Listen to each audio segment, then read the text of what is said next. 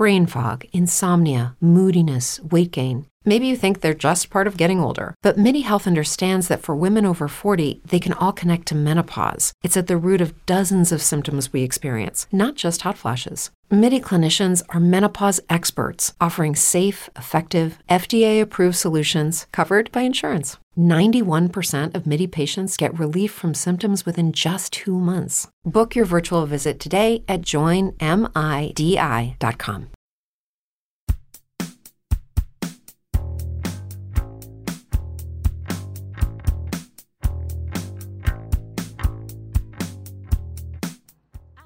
Hello, everybody, and welcome to a very special bonus episode of Critically Acclaimed. It is Critically Acclaimed Predicts the Oscars.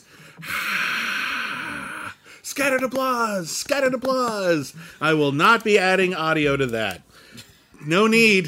That I- was perfect. I predict that the Oscar broadcast is gonna suck. It's not looking good this year. Real fast, my name is William Bibbiani. I am a critic. Everybody calls me Bibbs. My name is Whitney Seibold. I too am a critic, and uh, boy, oh boy, they're just uh, whizzing this down their leg, ain't they? Okay, Uh, so the Academy Awards is an institution that's been going for nearly 100 years now. It's uh, this is the 94th Oscars Yeah. we're talking about this year. It's uh, uh, the last year of uh, uh, basically the silent era as we know it was the first year of the Oscars, uh, and uh, they've been with us ever since. It's an annual uh, celebration of uh, union busting.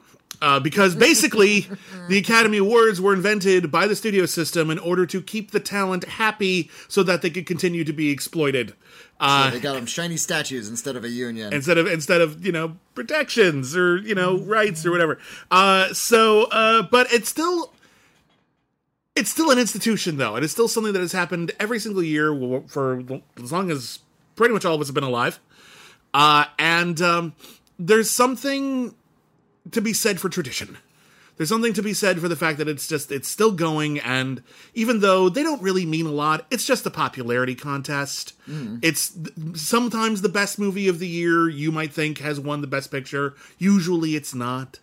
Uh, but um, it's something we can all sort of rally around and watch together as film lovers and sort of boo when something we don't like wins or cheer when something Yeah, we like wins and it's basically just a fun time. So when we Well, predict it- the Oscars, it we're not taking this super uh, seriously, yeah, is what I'm it, saying. it used to be a fun time, and we're still beholding to sort of that philosophy. Yeah. Uh, social media has turned it into a 24-hour day of blood sport.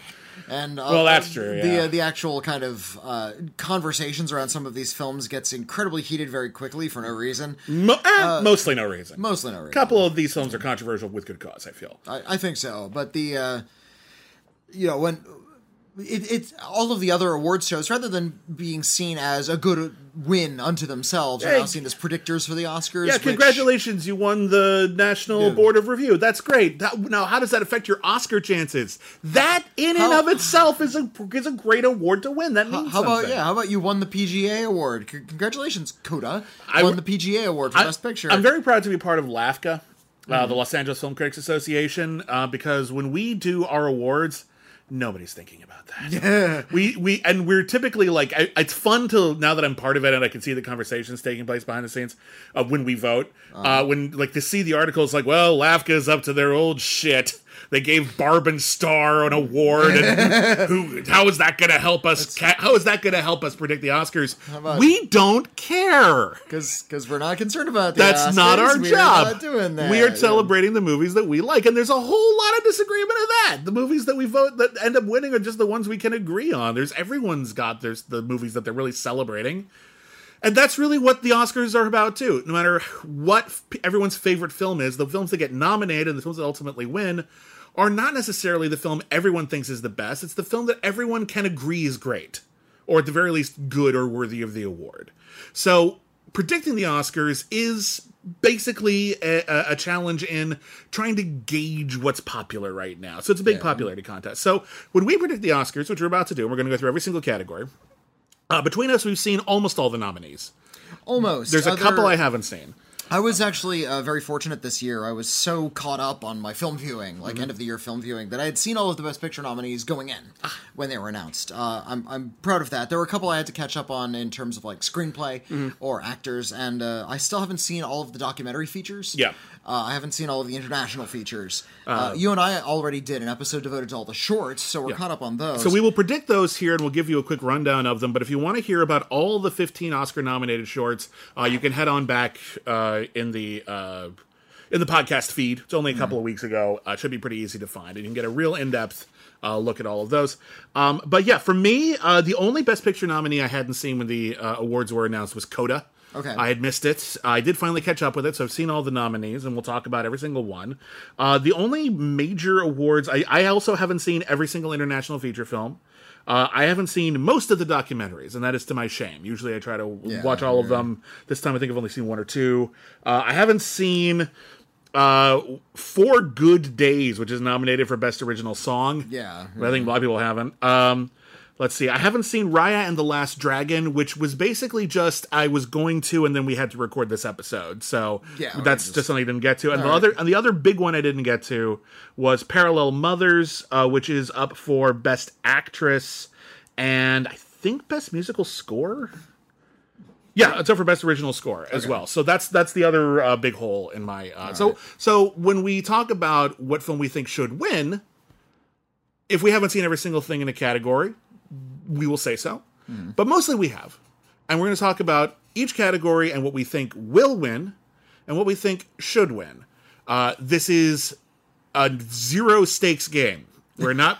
We in the past we have made bets with each other that involve things like having to do a commentary track for the movie we thought was the worst of the year.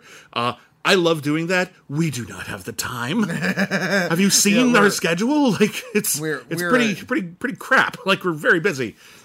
Also, you know, after a while, it's just like, ah, this one's terrible, isn't it? Yeah.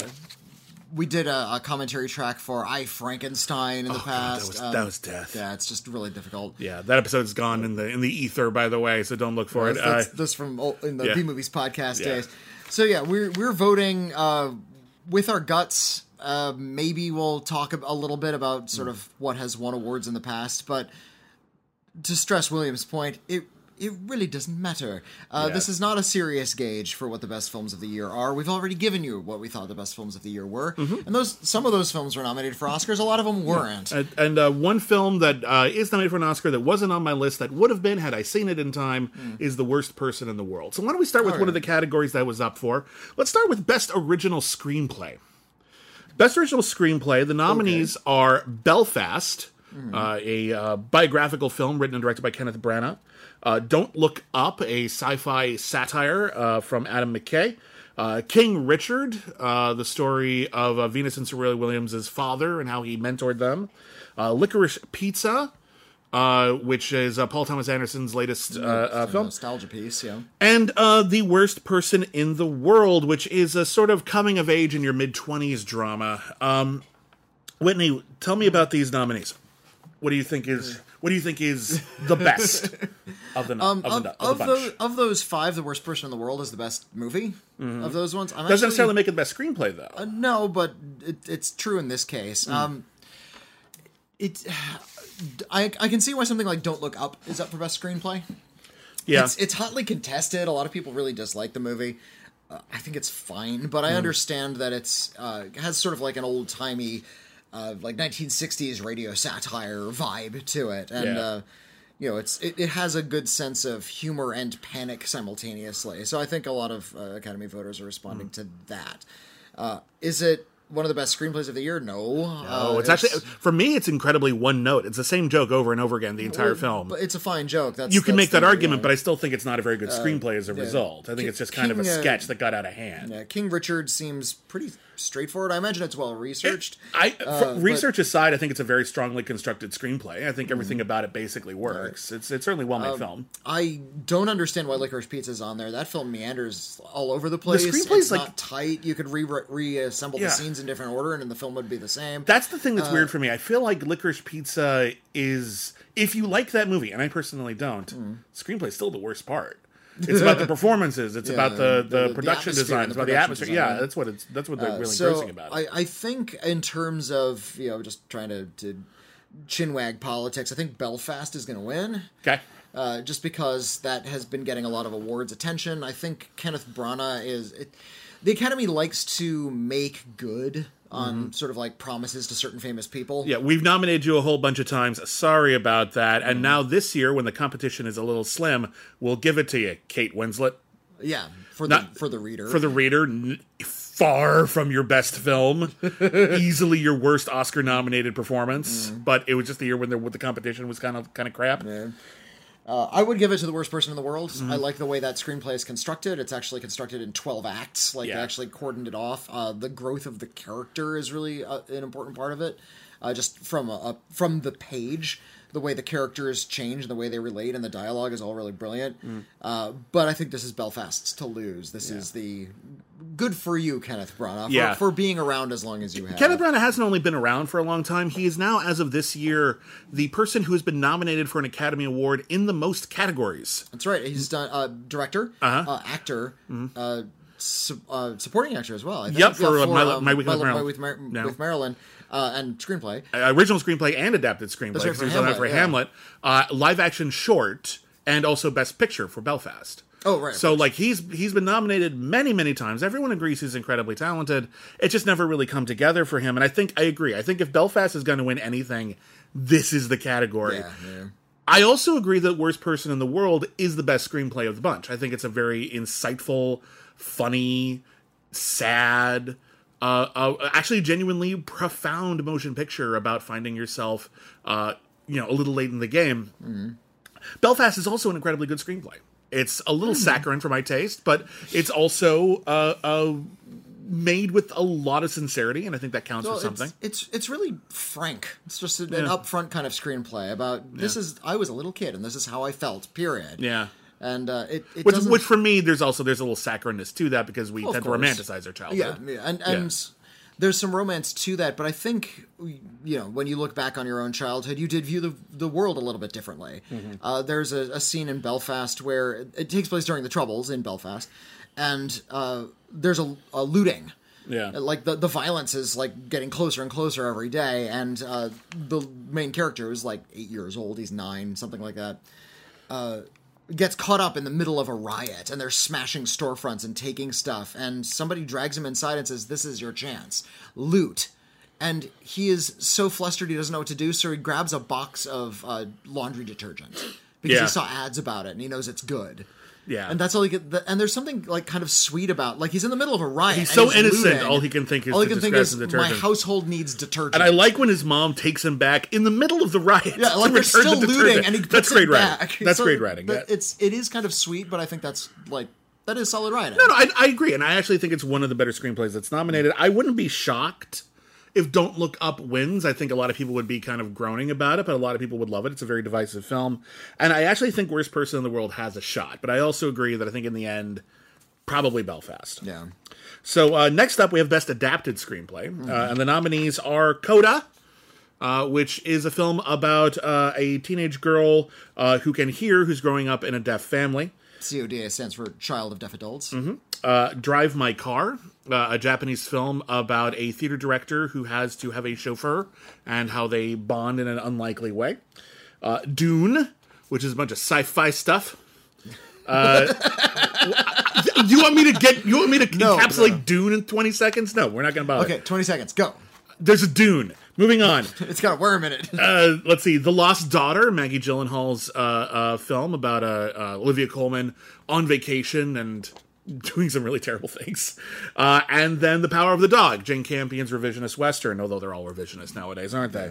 Um, of that lot, I must say there's some really good screenplays in here. Th- These are all pretty good. Um, Yeah. Dune is, uh, I think it's more of a technical feat than it is a great work of art.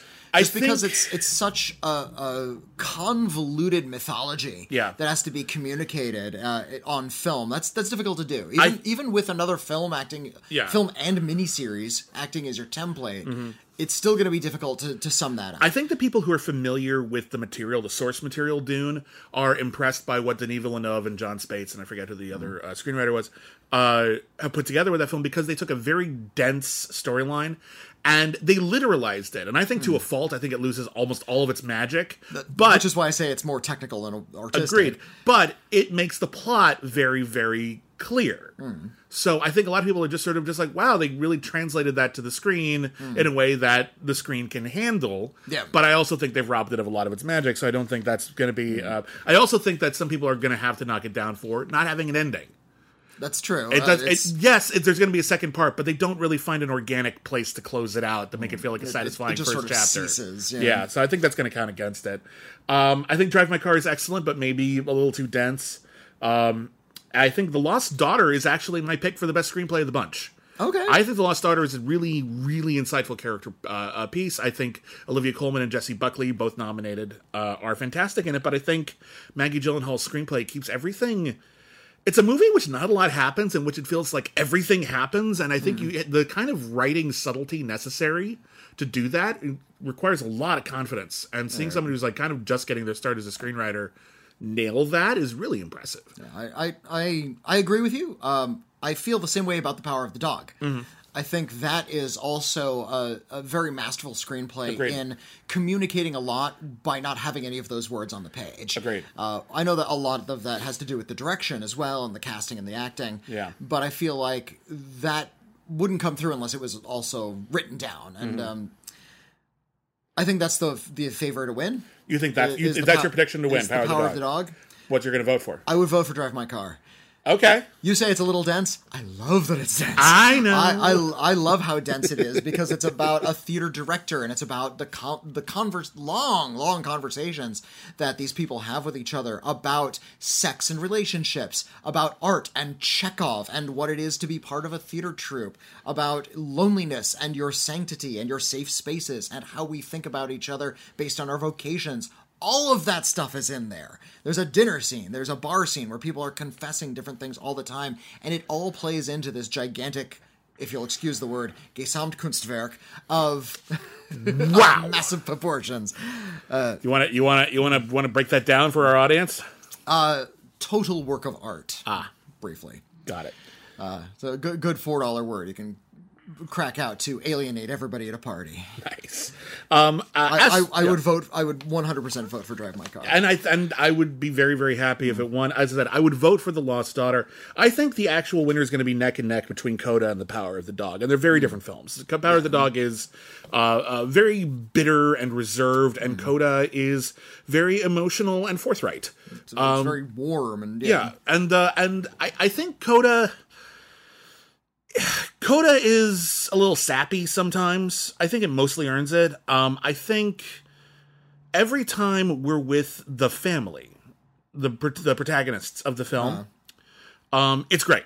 I think it's it just feels really, uh, really beautiful and intimate and real, and uh, the performances are all uniformly awesome. But for me, um, every time it focuses on the uh, protagonist Ruby and um, her her relationship with her music teacher, played by uh, Eugenio Derbez, it rings really false. a lot of it comes across as really phony in a way that, like, speaking of someone who did a lot of choir when I was in school, uh, a lot of just the teaching of it was just sort of like, um, did we sit in on any choir classes? Because this is not working at all. So I I think that it might win it out because uh, it's just got those big emotional moments. But I think Power of the Dog is the stronger screenplay of the two frontrunners, and I think. I think Power of the Dog. This is going to be one of the awards it comes away with. So I am I am predicting Power of the Dog, but I would not be shocked for Coda at all. All right. Uh, let's move on. Uh, let's talk about best visual effects. Uh, the nominees for best visual effects are Dune, uh, the Ryan Reynolds uh, sci-fi comedy Free Guy, the James Bond film No Time to Die, which doesn't really feel like a like a special effects spectacular like the other films in some ways. It's more oh, I mean, there's more car chases than it is CGI monsters and things. but you know it doesn't have to be created from you know thin air. It, does not, Agreed. it doesn't all have to be animated. I know Agreed. It just it just where stands out a days, little bit. yeah. It just stands out a little bit. Is my point. Uh, we've also got Shang Chi and the Legend of the Ten Rings and Spider Man: No Way Home. Whitney, what do you think should win and what do you think will win? Hmm. Um, uh, same for both, actually. I think it's. I think Dune. Yeah. Um, I, I'm not very fond of Dune. I think it's a very Yeah. cold movie, and it's not a very inviting movie, and it's not bringing a lot of personality Yeah. to a, a, a story that can actually that actually warrants a lot of color and texture. Yeah. Uh, you know, all of the planets are sort of uniformly gray, Yeah. but that's a production design problem. I think it's had really um, bad production design. Yeah. But in making those things seem real, especially the things like the ornithopters, like the, the vehicles they're flying around, and the Yeah. gigantic sandworms and the dream sequences, they, they actually did bother to create kind of a world Yeah. uh, that looked convincing to me.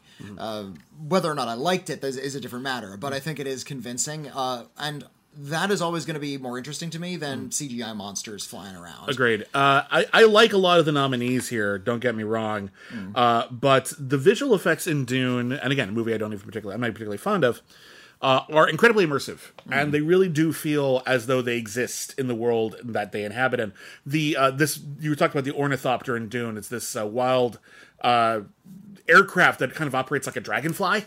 Um, it really does feel like that is designed in such a way that it would work. Yeah, like it's yeah, really it- incredible, like how The way, the way it tactile moves and the way it's been designed, yeah. I think that's kind of impossible to ignore. So I think it should win, and I think it will win. Um, I think there's some who might think, oh, this is where they can award Spider Man No Way Home. I don't think the Oscars care. It's possible it could win. It's possible, don't get me wrong. But I also uh, think it's more likely, because this is what the Oscars tend to do in visual effects. They don't care about what the biggest blockbuster was. They usually vote for the film that would, whether it's nominated or not, be most likely to win Best Picture. And in this case, it's Dune. Nothing Yeah, else would yeah. have. So I think they just they like the movies to be taken seriously as opposed to just you know oh there's a whole bunch of chicken monsters they look really great Hmm. yeah but ex machina so we're gonna go with the one that's a bit more a bit more serious A little classier, a little more reserved yeah Uh, yeah. so we're both in agreement And I, uh, given how a lot of people are sort of overanalyzing uh, Spider-Man now, Yeah. and there's been a lot of pointing out that, I mean, all, all of these big special effects movies, like the superhero films, are all shot on green screens. Star Mm-hmm. Mostly, Wars yeah. Movies, they're all shot on green screens. The actors come in. Sometimes they're not even wearing a costume. They just put on the wetsuit and they just animate it all over. And it's impressive that they're creating everything just from scratch. There's a really Uh, cool shot that was on Twitter the other hmm. day of uh, one of the scenes of Spider-Man like running and bouncing on top of all the cars on the freeway until he Hmm. found the car he was looking for, and it's Tom Holland in one of those like really weird get-up suits that they're going to animate over. Uh-huh. He's doing all the jumping and stuff, and it's Mm-hmm. kind of cool when he actually hits the car he's supposed to find. They set up the car doors so it would like crunch inward, so that part is practical. Mm-hmm. And I was like, oh, this is kind of neat actually to see how they put that together. That's cool. The problem, however, is that it it is uh, choreographed and shot so shoddily Mm-hmm. that even if they did do some impressive things practically, you can't tell. Yeah. they've uh, Might they've- as well be bad. C- might as well be bad yeah, CGI. They've Yeah. changed the color timing and they've framed it really badly. And uh, yeah, then they like cut it in with sort of like this fakey looking CGI shot. So. It doesn't feel organic, and it doesn't look impressive anymore. However impressive it was to actually make. Agreed.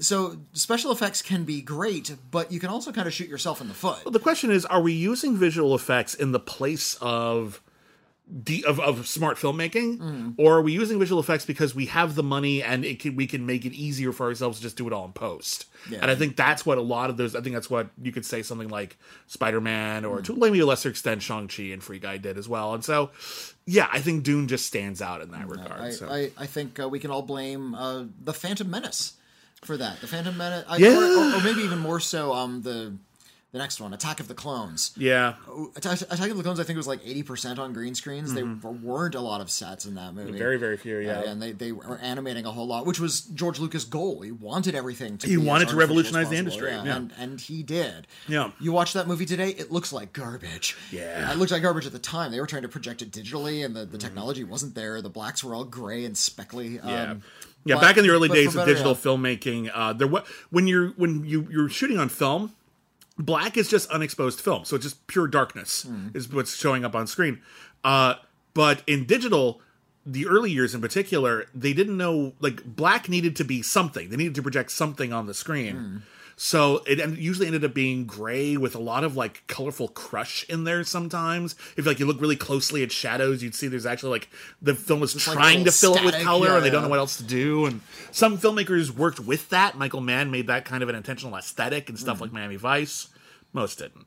Uh, and it just a lot of those early films don't look good. Uh, but my, my point being that type of filmmaking is now just redolent across all of uh, uh, blockbuster filmmaking. Mm-hmm. Yeah. All of that sort of artificiality. And because that first Star Wars movie was such a lazy film, and they didn't bother uh, staging up interesting shots because they only had so big a soundstage to work with. We're still sort of stuck in that mindset Mm-hmm. Yeah, where everybody's just on this little like ten by ten grid with a green screen around them. I guess I can give credit to the actors who are pretending that you know Sure. there's monsters there when they're acting at a tennis ball. Yeah. All right. Uh, moving on. Uh, best sound. Uh, last year they combined the two sound categories. It used to be uh, best uh, sound and then best sound effects editing. Uh, one category referred to uh, specifically uh, the mixing of sound and how uh, you would make sure all the sounds are properly balanced on the soundtrack. So you got like a really dense and rich soundscape. And the other award was for the creation of sound that couldn't be captured live. This could be everything from an explosion to the shriek of dragons to uh, gunfire, all kinds of uh, incredible work being done. Um, the Academy made an arrangement with the two uh, uh, with the with the sound uh, branch. Yeah, the guilds that Yeah. take care of that. Uh, they made an arrangement because they were trying to streamline the Oscars, and people tended to get confused about those categories. Anyway, they made an arrangement with the sound branch uh, to combine those two categories in exchange for the sound branch wanted to say you cannot take the sound uh, uh, award out, out of the ceremony because they we know you want to. So if we can, we'll let you combine them as long as you don't do that. And then they last year they left them in the ceremony, and this year now that they've combined them, they've taken them out of the ceremony like assholes. Like total assholes. It's such a shit move. This is a, such a disaster. Oh my god! But the nominees for best sound are Belfast, Dune, No Time to Die, The Power of the Dog, and West Side Story. Of these nominees, uh, there's no way in hell Belfast is winning. No, There's just no way. It's a, it's a good sounding movie. It should it warrants a nomination, but this tends to go to movies with a bit more of a, a, a elaborate and flashy soundscape. Uh, and any other year, No Time to Die uh, uh, might have a better chance. Uh, and same thing with Power of the Dog. But for me, this is a two film race between West Side Story, which is uh, an incredibly rich, dense musical, and Dune. Yeah, If I were voting, I would vote for West Side Story. yeah. I think it sounds pretty much perfect. Uh, if I'm guessing who's going to win, I'm guessing Dune. Because Dune is a gigantic uh, space epic full of a lot of unique sound effects. It's incredible. If it wins, I'm not going to be mad. right. The, again, I may not be a fan, but the technicals in that film are pretty impeccable for the most part. So that's my prediction. What about you? One hundred percent the same. I already wrote it Oh, down. really? Um, I would have voted for voted for West Side Story. Uh, I like because it's a musical. Uh, mixing music is part of this, Mm-hmm. and I think uh, you know some people think, oh, that's that's a different discipline. You do that on records. Do it in movies too, and it's difficult when you're making a musical and to get the right so you can hear all of the lyrics. Uh, a big problem I had with um, uh, Bill Condon's version of Beauty and the Beast Oh, God, was yeah. that the vocals in the songs were mixed incredibly poorly. awful. Like you can't even hear what a lot of the people are saying. And I understand those are well-known songs; they were reused from an older musical. Uh, so maybe people are already singing along. But, Mm-hmm. But, that's no excuse. It's I want to sound good. I want to hear what they sound like now. Yeah, that's got to be someone's first first experience with that movie. Yeah. someone's gonna be taking their kids to that movie before they see the animated version. They should get to hear the goddamn songs. Uh, that's not a problem with West Side Story. Spielberg knew how to mix that crap, uh, or Agreed. or I, he hired the team who knew how to mix that. Agreed. I'm not going to give it all credit to him. He didn't No. do every st- discipline. No, yeah. Um, but yes, when it came to voting, I'd vote for Dune. Dune is Dune. I think is going to sweep whatever technical awards it's up. when it came to voting, when it came to prediction, you're voting for Dune. Oh yeah, prediction. Excuse Sorry, me. I'm just voting to be clear. When it came to voting, I'm voting for West Side Story. Awesome. Um, do you want to? Okay, do you want to do all three of the short films next, or do you want Sure, to? Okay, sure, so we're gonna move on. Uh, next up, the live action short films. Uh, and once again, we did a whole podcast of these, so if you want to hear about them in more detail, but I'll give you a quick gist of it. Uh, there's a film called Ala Kachuu Take and Run, uh, which is a film about uh, a woman who gets kidnapped and forced to marry somebody and tries to escape. A film called The Dress, uh, which is about a, uh little person who goes on her first date rather late in her life and is trying to find uh, a nice dress to wear for it that makes her feel sexy. Uh, there is The Long Goodbye, uh, which which one was The Long Goodbye? It was the one with Riz Ahmed. Ah, yes. Uh, this one's actually kind of interesting and conceptual. It is a story about a bunch of people who are seem to be getting ready for, I think, a wedding. Uh, and then there is a far right uprising that goes in a really horrible direction, and then it sort of transforms into uh, uh, a spoken word poetry piece. Um, undeniably powerful, I feel. Um, It's very good. yeah, it's very very good. Just it's it's it's maybe the one of the most uh, uh, uniquely structured of these films. Uh, next up is On My Mind, which is a story about a man who walks into a bar in the middle of the day uh, and uh, creates problems because he's trying to uh, get a video of himself singing a song on the karaoke machine for mysterious reasons.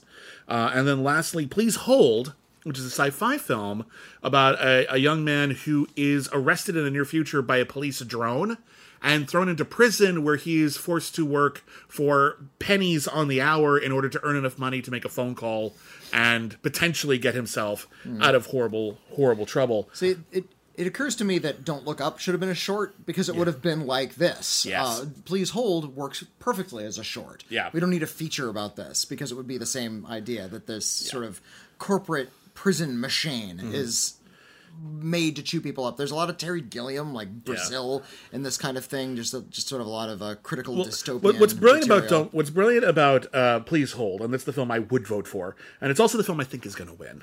uh I think uh, Long Goodbye has a really good chance. I wouldn't necessarily vote against it if that's your your where your gut's going, but I think the brilliance of Please Hold is that it's tightly constructed and never, there's no fat on it. Uh, it's smartly conceptual. It's funny, and at the end of it, when you realize, oh, what an interesting sci-fi story we just saw, you realize that that is exactly what's happening now. Like literally, exactly what's happening now. They just changed some of the uh, technology responsible for it. The prison system is fucked. The for-profit prison system is fucked, and that's a great movie about it. Uh, but I also think Long Goodbye has a definite chance. Though, what about you? What do you think? Um, I, I, yeah, my vote and my prediction is for Please Hold. I think Mm-hmm. uh, because it functions as a whole film, it's the most satisfying. Yeah.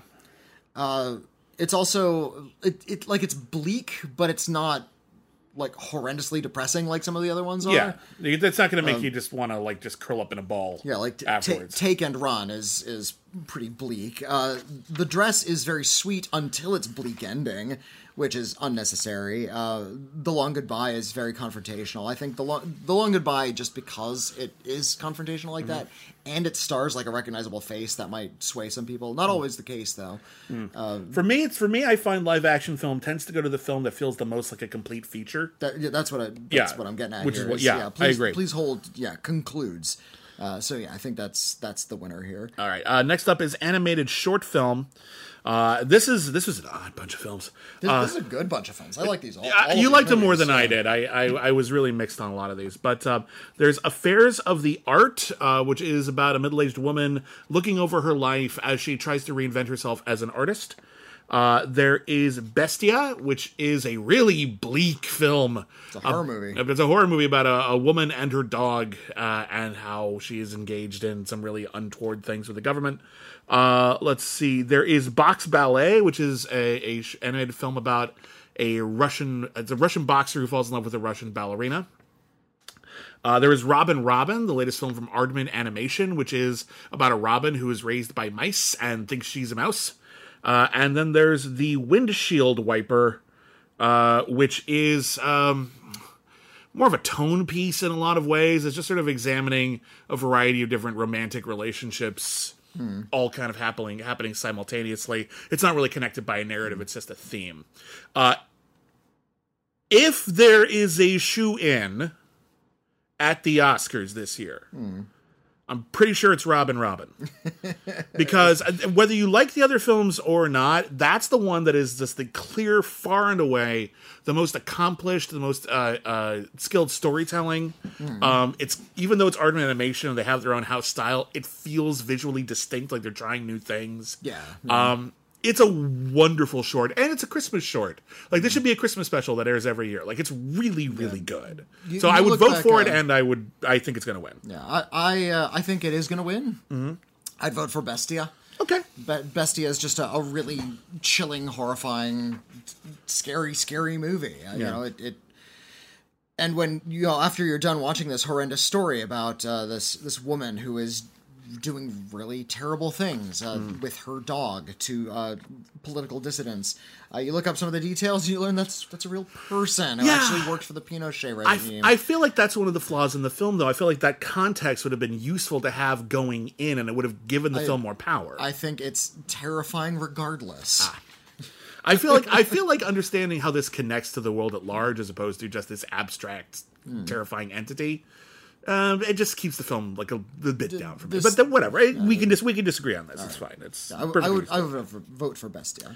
Fair enough. Uh, and then on documentary short subject, uh, the nominees are Audible, uh, which is about uh, a football team uh, comprised a, a high school football team uh, with deaf students uh, who are competing against uh, a, uh school of uh, students who can hear.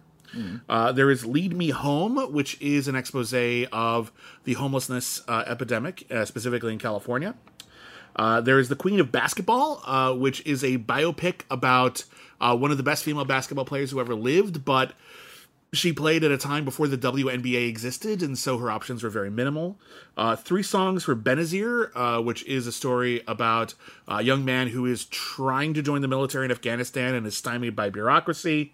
And then there's When We Were Bullies, uh, which is a story of a, a man who realizes that a bullying incident he was part of when he was a child has stayed with him his whole life, and he tries to reconnect with everyone from his elementary school to sort of suss out what this means and what this says about people. Yeah, that yeah. this this way, this pack mentality we have about bullying. Uh, Whitney, what do you think uh, you would vote for, and what do you think will win? I, I'm for what I would vote for. I'm a little torn. Uh, There are two films on here about kids, and I like those both the best. Yeah. uh, it's Audible and it's When We Were Bullies. Uh, Yeah. One is just sort of a, a little bit of a slice of life documentary about just modern high school and the struggles. Mm-hmm. really good. I it's, love It's really Audible good. lot, you know, yeah. and you get to know the kids really, really well. You get to know their dramas in a way that doesn't feel contrived. It actually feels very, very natural. Uh, and in and in addition to sort of showing the slice of life, we get to know sort of the unique challenges of attending uh, a deaf school or hearing school.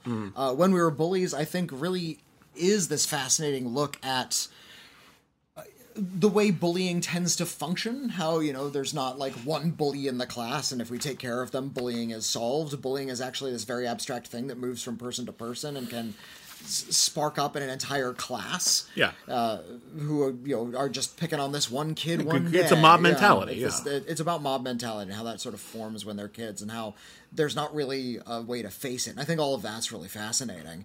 Um, when it comes to actually voting, uh, it's no doubt going to be the queen of basketball. You think so? You I think, it's a sure thing? Yeah, okay. I, I think uh, it's it's the friendliest of the movies. Uh, Hmm. it, it is just an interview with this fascinating person and Yeah. sort of the trials she faced. Uh, you can tell right from the start. It's like, oh, and this basketball player, she you know broke all of these records. It's narrated by this old woman, and uh, she she did this, and then she moved over here, and then she, Hmm. I don't know how old she is these days. Oh, by the way, she's me. Yeah, it's a good intro. Yeah, uh, so it's it's a good portrait of not just this person, Mm-hmm. but also uh, the way we have sort of perceived sports and also sexism over the years, Yeah. and how uh, at the end of the day she's really kind of at peace with the life she's led, despite all of the struggles she's had. Yeah, I, I actually think this is a particularly good crop of documentary short subjects this year, um, and I wouldn't be surprised if Audible won, and I wouldn't be surprised if Lead Me Home won because it's very topical. Uh, but uh, The Queen of Basketball was my favorite, and I also think it's going to win, and I think it's going to win kind of for the reason you talked about. They tend to go for a documentary, a short documentary that really tugs at the heartstrings, and Queen of Basketball is the one that does that. I think the other ones do it more opaquely. I think the Queen of Basketball. I think Queen of Basketball is not afraid to just be sentimental about this woman's life and you know the difficulties that she faced and um, it's quite lovely and i think it's very well crafted on top of that. So i think i i would have voted for it and i i agree it's probably going to win but the shorts are really hard to predict usually so you know take it with a grain of salt. All right moving on uh, let's move on to best production design. The nominees are dune uh, guillermo del toro's nightmare alley uh, the power of the dog joel coen's the tragedy of macbeth and West Side Story. And I think this is a really interesting crop here because these are very different looking movies. Uh, both Dune and The Tragedy of Macbeth are very starkly designed films. Uh, I think to a fault in Dune, but I think to uh, a rather poignant point in The Tragedy of Macbeth. Uh, Power of the Dog and uh, West Side Story are very rich in detail and personality. Every single facet seems to speak very clearly to the characters. Both, both period pieces. And then there's Nightmare Alley, which it's a Guillermo del Toro joint. It's full of stuff. it's it's possibly over designed, Uh, Well, which, which is also something that people can uh, react to and respond to. That's like. actually a, a big issue I have with Guillermo del Toro as a filmmaker. Yeah. He, he's so interested in stuffing his frames with so much interesting visual stuff that he kind of forgets to involve you fully emotionally. Yeah. I think that's why something like The Shape of Water works as well as it does. It's because he actually bothered to have an emotional story in there. I think he's uh, proving more and more that he's. I mean, it's always been true that he's been a stylist more than a storyteller, eh, and he's he, but he's going down that Ridley Scott route where he doesn't seem to he's caring less and less about the screenplay and more and more about the production. And uh, I think he's trying to create an interesting world in which his characters live, and if the to, to the screenplay default of not focusing on the character. I agree with that, and I think that I think the problem, one of the problems with the screenplay to Nightmare Alley, which I think is a good story, and I think the original film, you take the original film and you add the last scene from the new version, which is more faithful to the original story, uh, onto the original. I think you've got the perfect Nightmare Alley. There you go. Uh, but because the story of Nightmare Alley really. Uh, it's it's told in multiple acts, and it, each act takes place in very different environments, and I think that just gives him room to maybe make it more epic than it needs to be. Yeah, it's, so it's think an intimate story that Yeah. took like two hours and thirty minutes to tell. so personally, I think Nightmare. I think I agree that Nightmare Alley. I think is over designed. I think Dune is under designed. I think the problem Mm-hmm. is everything looks striking, but none of it looks like a place where any of the characters in the film would live. yeah, there's None of it looks lived in. None of it looks like it's ever been touched by human hands. And this that is was, uh, this one- is a flaw. one of the reasons a lot of people were drawn to Star Wars, the first movie when it Yeah. came out, was that it's a science fiction universe. But here's a spaceship that's like been through some stuff. It's got Yeah. like the, there's chips in the paint and there's dents in the vehicles Yeah. and everything looks kind of worn down. And that was a big part of the appeal. It's like Yeah. a very lived in world. Uh, the tragedy of Macbeth weaponizes starkness Yeah, it's really good looking movie. yeah. like the, the way like it, it just sort of looks at like these hallways and ceilings and like puts a single bench there Mm. um, the way they designed the uh, in the out down spot scene where lady macbeth is trying to watch it's like this weird squarey like fountain I love the way uh, they do the "Is this a dagger I see before me?" and it's actually like a sliver of light through a door. Yeah, that's yeah. such nicely. It's it's it's probably stark to a point that some people might not vote for it Hmm. because it looks like it's not populated enough. But in that case, it's actually in almost intentionally abstract. Yeah, and I yeah, think it's I- very effective for what it is. it- It's brilliant, and and, I it might have voted for it. it serves the drama and that's what i would have voted for You would have is- voted for that, yeah. uh, the tragedy of macbeth even though i think this is a mistake mm-hmm. uh, i think the award is going to go to dune I- Okay. I, I, think uh, this is you know, like I said. I think all of a lot of these uh, sort of I guess production design is, is an artistic award, but No, sure this is. this is um, a lot of people are going to be impressed with the strangeness Hmm. of Dune, like, that it really is sort of original. Uh, Nightmare Alley is really cluttered up, but it's uh, it- it's sort of this bouillabaisse of a lot of carnival imagery we've seen Yeah. from many many films in the past. I feel like he he's kind of like plundering the same chest that Tim Burton lives in. I disagree with that, that. because I feel Uh, like the carnival, yes, but I feel like once he moves out of the carnival, then we're in some very different environments, and I think he is able to explore that uh, in a different way. I, I actually think Nightmare Alley will win. Oh, I think uh, it's it its particular blend of production design. I think pops more than Dune does. Uh, but if I were not, if I were voting, I would actually vote for the Power of the Dog.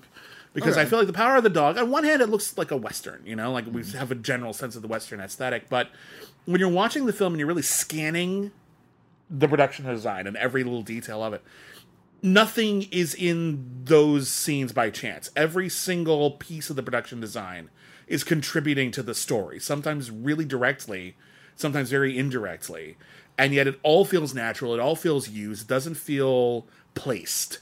Uh, and I think that's really hard to accomplish. So I would vote for Flower the Dog. I would totally be happy if Tragedy Macbeth won. That would be awesome.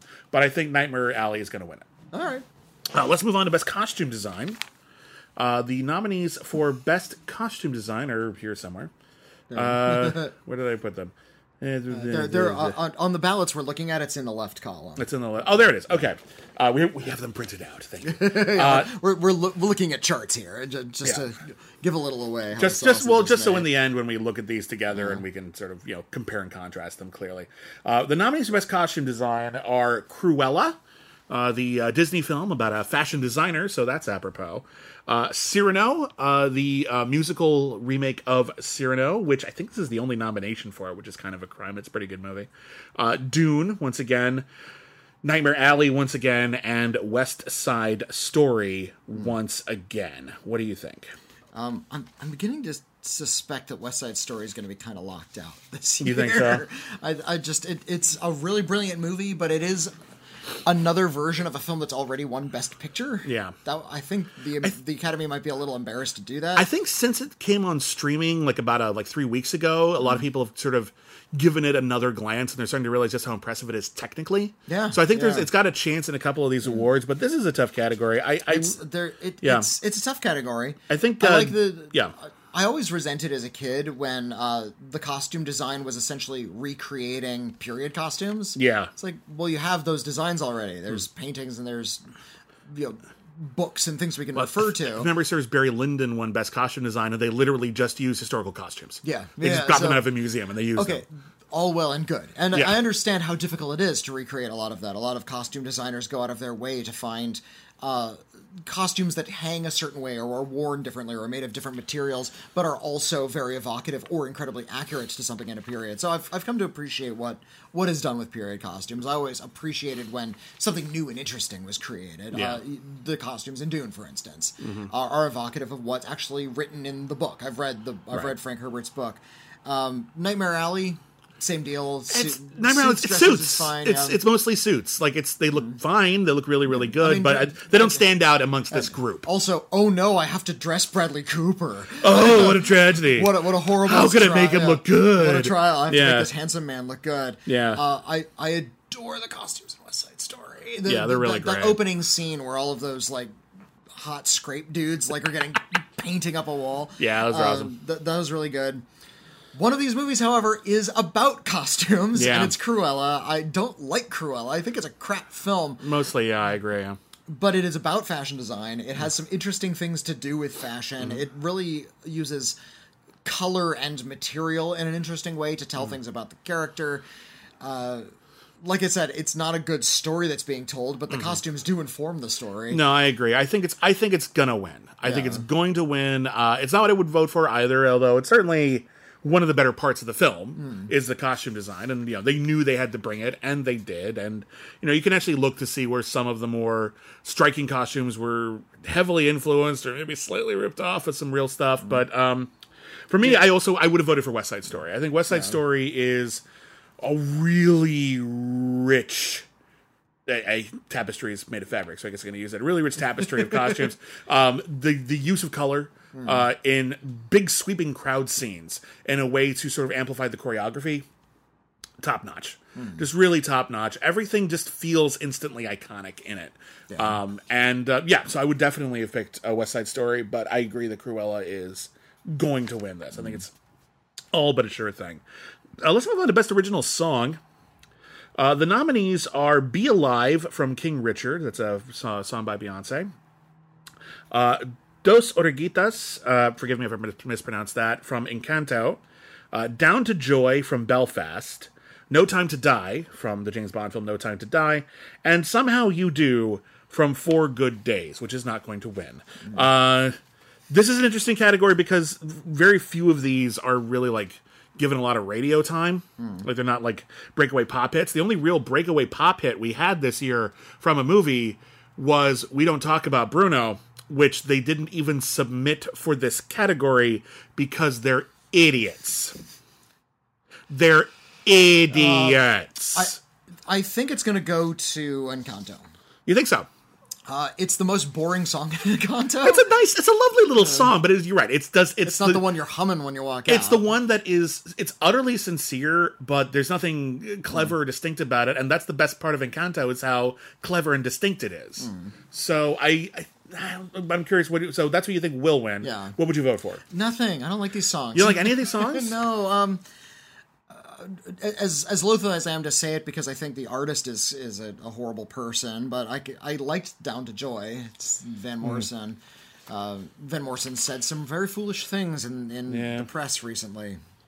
Uh, somebody wrote a good. Uh, somebody wrote several uh, Billy Crystal jokes for this year's nominees. Billy Crystal Oh, used to host the Oscars. And he had a very particular shtick. He would Yeah. always tell all of his jokes were kind of the same basic construction, Yeah. and he would always do a musical number that tied in most of the nominees. my, my favorite of, of these jokes was uh, a lot of good films nominated this year. Don't look up, drive my car, which is how you greet your chauffeurs.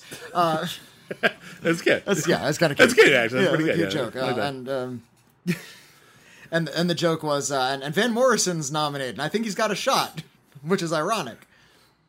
Um, He's got a shot because he's anti-vax. That's oh, Yeah, I yeah. yeah okay yeah. Took me a minute. okay, it's, it's a bit of a thinker that one. I've had a long day. We're gonna forget. Uh, yeah. So I guess I'd vote for Encanto just because it's this the song I've Yeah. kind of like summon in my mind the best. Yeah. Uh, Uh, the, th- no Time to Die is like one of like the the last couple of James Bond songs have been really boring. I- I Even- appreciate- even Skyfall was dull. Skyfall was at least had some bombast to it, so I appreciate Sam Smith's uh, uh, writings on the wall. Mm. I appreciated that it was a different vibe, and it's basically like, what song does James Bond have stuck in his head while he is in the back of a seedy bar, Ah. trying not to be noticed and thinking about how shitty his life is? Mm. That's that song. No Time to Die. It's just that more more of a downer. Not that they need to be up, but it's kind of all it is. It's just a downer. It's not a very here's the, interesting but song here's the me. thing. I like when they're up. I understand that, but I'm saying they can another- be can be good if they're not. I just think this Um, one uh, isn't good. Another way to die from uh, Quantum of Solace. Yeah. It, it- the only fault of that movie is its awful vocals. Yeah. Jack White and Alicia Keys' voices just don't go together. No, And they do not connect at all. They just clash. It sounds like They're karaoke. fighting, yeah. So get just get a better vocalist. That's a fine song. yeah, it's a fun song. I like that song. Yeah. Um, so for me, uh, I think Dos Gitas has a real good chance. I think a lot of people want uh, um, Lin Manuel Lin Miranda to get an EGOT where he is so close.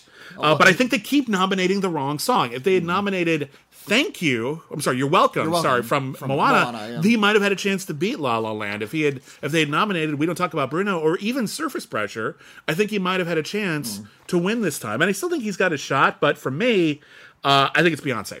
I think the urge to give Beyonce an Oscar is so strong.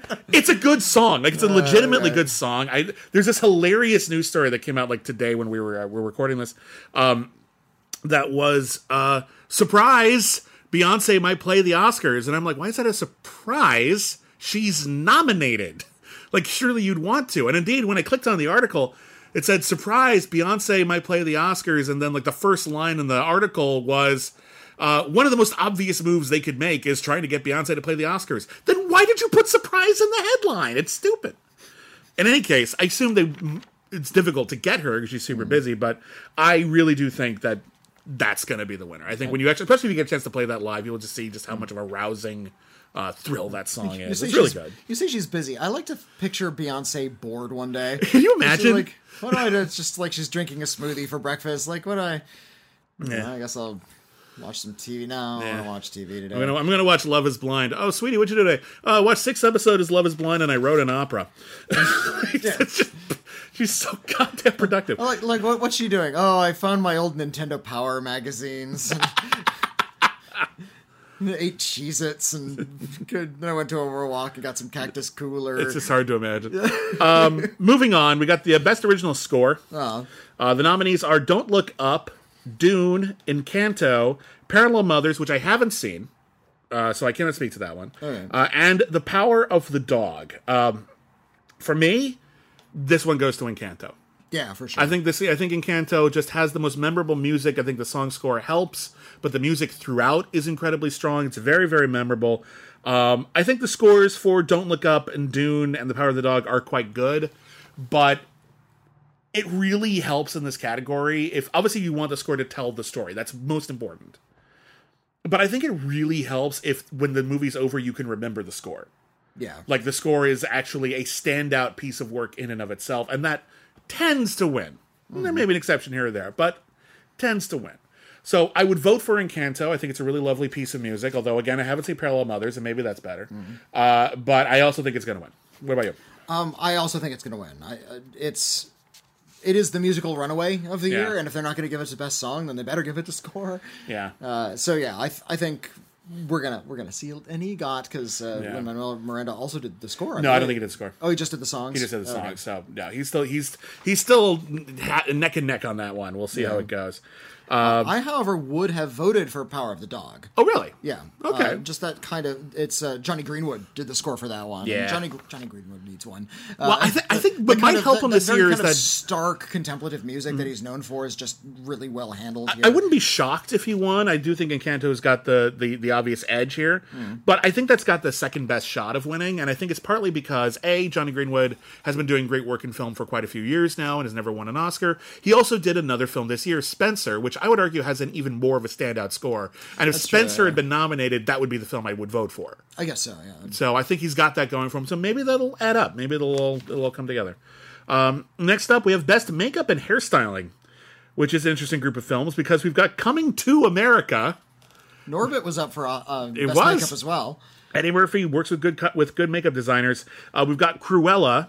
We've got Dune. We've got The Eyes of Tammy Faye, the biopic about Tammy Faye Bakker and her husband. Uh, what, was, what was his first name? Jim Jim Bakker. Uh, and uh, and lastly, House of Gucci, which I did not see. So here's what we're looking at. Mm-hmm. Um, Eddie Murphy suits, suits, suits, suits, because he plays multiple characters. He does Uh, for Cruella, we're looking at the hairdos. mostly the hair. Emma, Emma Stone's giant hair. A lot of it, yeah. Yeah. Uh, for for Dune, we're looking at Baron Harkonnen.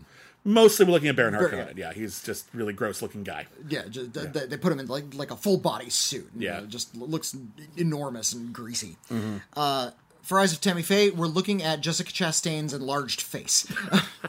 Which admittedly they tried is to- very impeccable. Uh, they mm, they they really tried to make Jessica Chastain, who looks nothing like Tammy Faye Bakker, Uh-huh. look a little bit like Tammy Faye Bakker. In order to, they like added a jaw to her face Yeah. and they changed her nose. I think they get away with it, but okay. Hmm. Uh, it looks organic. I'll say that. It doesn't look weird, uh, and that's Hard to do. that's the best you can say. And for House of Gucci, we're looking at Mario. I mean Jared Leto as Mario. I mean as this Gucci guy. yeah. Uh, Who was he? Tito Gucci. Um, one of the lesser Gucci's. okay. But they they really made uh, Jared Leto look like a guy you'd see at a diner. Uh, So you think it's going to be uh, Um, of Gucci, or what do you think? I think it's going to be the eyes of Tammy Faye. Uh, I, not that that's necessarily the best makeup. I actually think Coming to America has the best makeup. they really made uh, Eddie Murphy look like all of those characters. Uh, like makeup has improved since that first Coming to America twenty years ago, or uh, yeah, also called Coming to America. Uh, and they're doing the same shtick, but now it looks more convincing. It looks a lot better now. Yeah. uh, to, to the point where you might not be able to recognize that one actor is playing multiple parts. Arsenio Hall plays three or four parts as does, well, yeah. and, and he gets you know this wonderful makeup.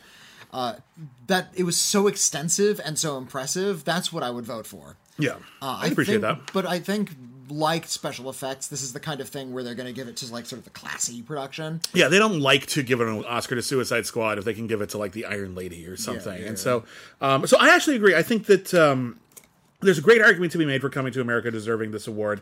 I think I would both give it to and vote for. Like I predict and vote for The Eyes of Tammy Faye. I think it's an underrated film overall. It's not hardly one of the year's best. It didn't make my list of the year's best, but it's certainly accomplished and well put together. And I think we all we focus so much on Tammy Faye and the transformation that Jessica Chastain is going for.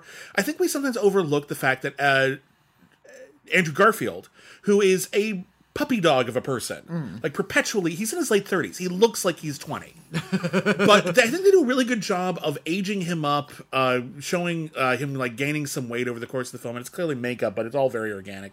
Um, I really do think that they do a really great job of integrating that into the story. And whether you agree that Jessica Chastain looks like Tammy Faye is, it's always uh, you try, but you know the, people don't look exactly like other people. Um, but I think you're right. I think it looks real. I think it looks like they got an actress who looks like that. Yeah. And I think that's the thing that really counts here. So for me, I would I think it's going to be Eyes of Tammy Faye, and I think it's actually well, and con- consider gonna gonna yeah consider the additional uh, makeup. You know, we're, we're, we were talking about sort of the facial appliances. Yeah. Tammy Faye Bakker was known for her makeup. Also, just the makeup on top of it, like the eye makeup so, and so they, everything, yeah. they not only changed the fa- uh, Jessica Chastain's face, but they recreated this really elaborate makeup that Tammy Faye was known for. Yeah.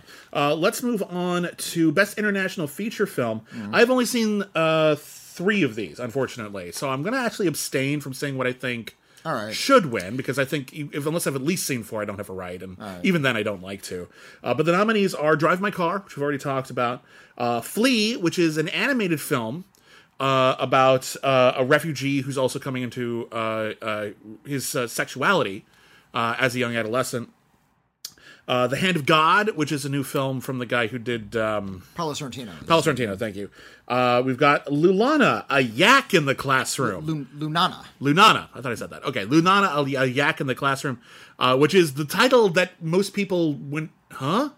When I- I remember the when it- words were nominated. I remember when it came out, and I wanted to see it, but I missed it. So this Okay. is the one film I haven't seen. Uh, right. It didn't. It didn't catch me by surprise, though. I knew it was a film. And then lastly, the worst person in the world. Um, although I haven't seen The Hand of God and Lunana, they don't seem to have a lot of traction. They're really just there's not a lot of conversation going on about them. However, a lot of people are talking about Drive My Car. It was nominated for Best Picture. A lot of people have been talking about The Worst Person in the World. It's one of the best reviewed movies of the year, and I think with really good cause. Uh, and a lot of people are talking about Flee because Flee is actually the first film ever to be nominated for Best Documentary Feature, for Best International Feature, and Best, animated, animated feature, in the same yeah. year, which is basically three Best Picture nominations at once. That's a amazing hat trick, and if it wins any of them, good for that. And even if it loses all of them, good for them because it's a really excellent film. Um, again, I abstain from what I would vote for, although uh, the worst person in the world is probably my favorite of the ones that I've seen. Uh, and I think it's going to be real tough call between Drive My Car and the worst person in the world. Yeah. they both got a lot of support, but I think in the end, Drive My Car, although it is an emotional experience, is a somewhat more reserved film.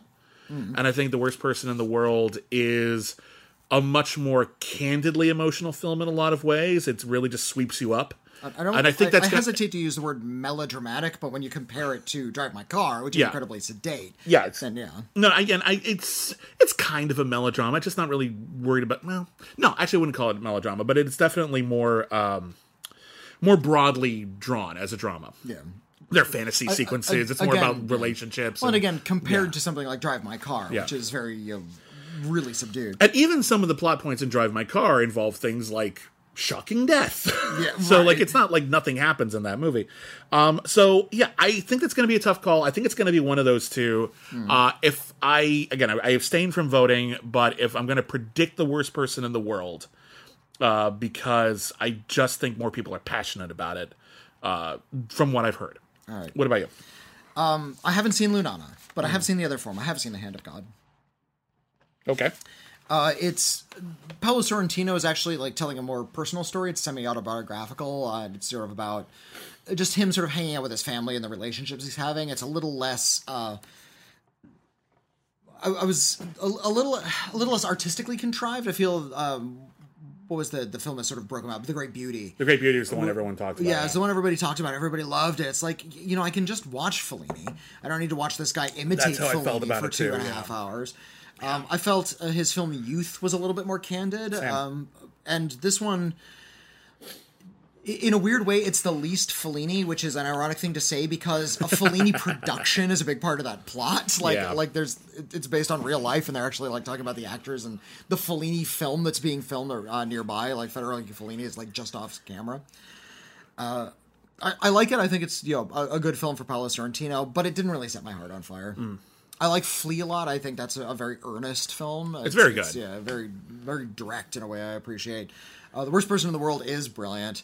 Uh, it, it really captures a lot of. Um, like every bad decision you made in your 20s are sort of condensed into one movie. Yeah, but but it understands that there's something kind of beautiful about that too. Uh, Yeah, like yeah, making that- mistakes is beautiful. That there's it's and that's why it's called it, the worst person in the world. Uh, yeah. I, I what I think is going to win and what I would vote for is Drive My Car. Fair enough. Uh, just sort of the, the beauty and the complexity and the the devotion to art is just a, a massive achievement. and you can't pretend it doesn't have supporters. It's nominated for Best Picture, and Best Picture is nominated from every single branch. Yeah, yeah. So it's. I think it's going to be one of those two.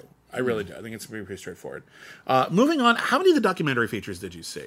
I've seen Flee, and that's it. Oh, shit. I- Okay, so we're both- I can't really. Oh no, no, I projected Summer of Soul. Well, but and that doesn't count. that doesn't so, count So I've. I've So- heard Summer one of the real fast. So this is the, the we we both we're both kind of a letdown on this one, and we apologize for that. So we're going to brush past this pretty quickly. The nominees are Ascension, Attica, Flee, Summer of Soul, or When the Revolution Could Not Be Televised, and Writing with Fire.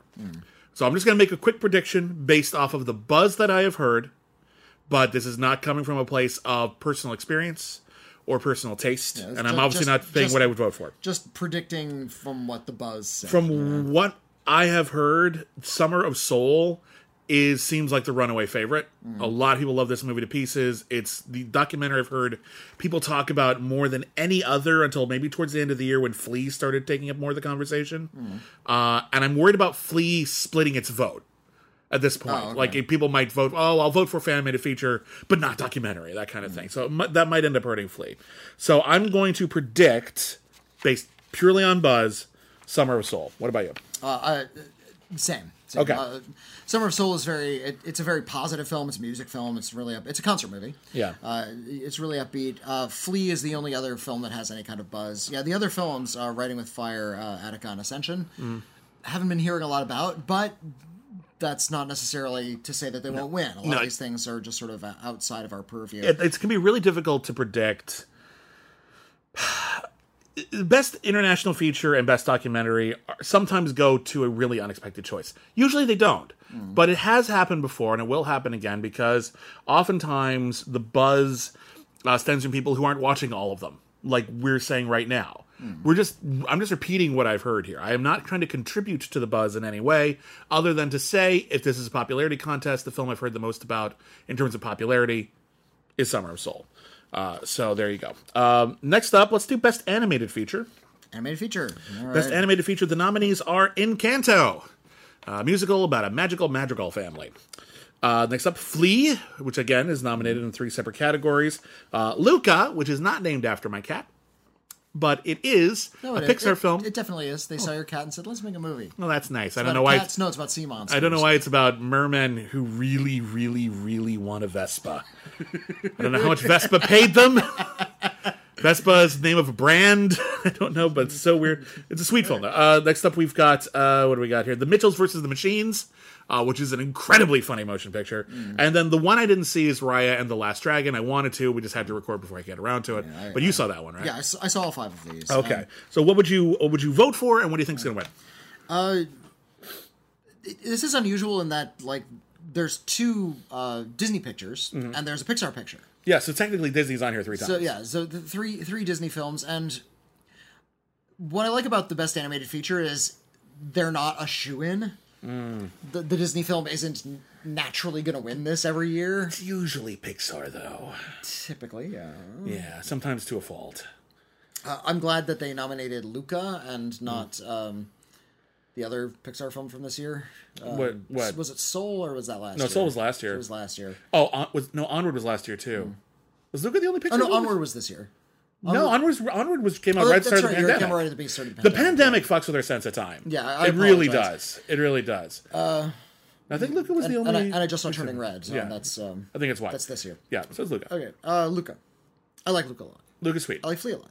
I like Flee a lot too. Uh, I like Encanto. Okay, I like the animation in Encanto. It's Uh, really good character work. Like the the facial animation is Mm-hmm. is like next level in Encanto, and uh, you pointed this out that the the dancing, like they actually bothered to choreograph dance steps for animated characters, Yeah. in a way that people actually move, and that yeah, was and, really and, impressive. and not yeah, not in like a generic sort of way, but just in terms of every single character has a particular dancing style, uh, and uh, yeah, they really went all out. It's really wonderful. uh, uh, Raya and the Last Dragon, big fart, and oh um, Jesus, yeah, I'm, not a fan. to heck with that movie. It's, Okay, it's, it's it's not, not, like it's not going to win. It doesn't have any buzz behind it. least interesting movies I've seen. Uh, uh, Animated, like high end animated films I've seen. It's That's a bummer. Okay, it's like oh oh you're just just like ripping off every video game I've played. That's the plot. Like collect the magic shards and unite the kingdom. all right. I, I think the Mitchells versus the Machines is the one I would vote for. Uh-huh. I think it's the one that'll win. You think it's, you think it's gonna win? I think it is going to win. Okay. I, I think it just has way too much creativity and power behind it. Um, it has many different styles. It's really upbeat, and uh, to really sort of poke at the Academy, it's about a filmmaker. also nice. Yeah, Katie Mitchell, the main character, uh, wants to go to film school, and uh, she's on her way to film school. She's being driven on a family road trip when the machines attack yeah. Uh, there's my issue, and I've, I've brought this up a couple times before. My issue with the Mitchells versus the Machines is they keep uh, talking in dialogue over and over again about how weird this family is when really they're unbearably average. yeah, yeah, they have they have Yeah. passions and stuff, but like, oh, this their little brother likes dinosaurs. Lots of little kids, like, little kids dinosaurs. like dinosaurs, That's, that's not weird. It's presented so energetically, though, that you Yeah. understand what she's talking about when Yeah. she says that. Uh, I, I would have preferred an actually weird family, but that's a quibble. That's that's Mm-hmm. Yeah. to say nothing of just sort of the glorious, energetic, weird, uh, really v- uh, varied types of animation that show up in this movie. Mm-hmm. Yeah, it's Uh, fantastic. it- it- and it's it tells a lot of jokes very quickly without being really exhausting. yeah. Uh, one of my big, complaints with Hotel Transylvania, for instance, it's a Genndy Tartakovsky movie, Mm-hmm. is that there's like 30 gags per second in that movie. Yeah. you can't keep up with them. It's really all. intense, Like, yeah. It's like getting. but it's great for kids though. They're gonna watch it over and over again, Yeah, and they're gonna like- pick up on them more and more. It's like you know crushing sweet tarts and Yeah. you know, just snorting up your nose. It's just uh, yeah a little too much. I feel like yeah. uh, something like the Mitchells versus the Machines is able to sort of pace its franticness a Mm. little bit better. Every single thing in the Mitchells versus the Machines feels heightened for maximum effect. Not just heightened, because that gets exhausting after a while, but just in terms of the, there's no moment or scene in the movie that feels like they did the most obvious choice. They always picked the most interesting, best character driven, most exciting, visually dynamic choice. And it really shows. And I think it's probably the best animated film of the year. Uh, it is certainly the one I would vote for. I am worried it is too hip for the room because so? I think well because what happens is I've, and I've run into this. I really do feel as though too many people in the Academy consider this the kids movie awards, and they're going off of what their kids like. And Encanto came out later in the year. Everyone's been singing the songs. I think Encanto is going to win. I think it is most likely to win. I right. think I would be happy if Encanto won. I actually like this movie a lot. I'd be happier if The Mitchells versus the Machines won. I would be happy in the middle if Flee won.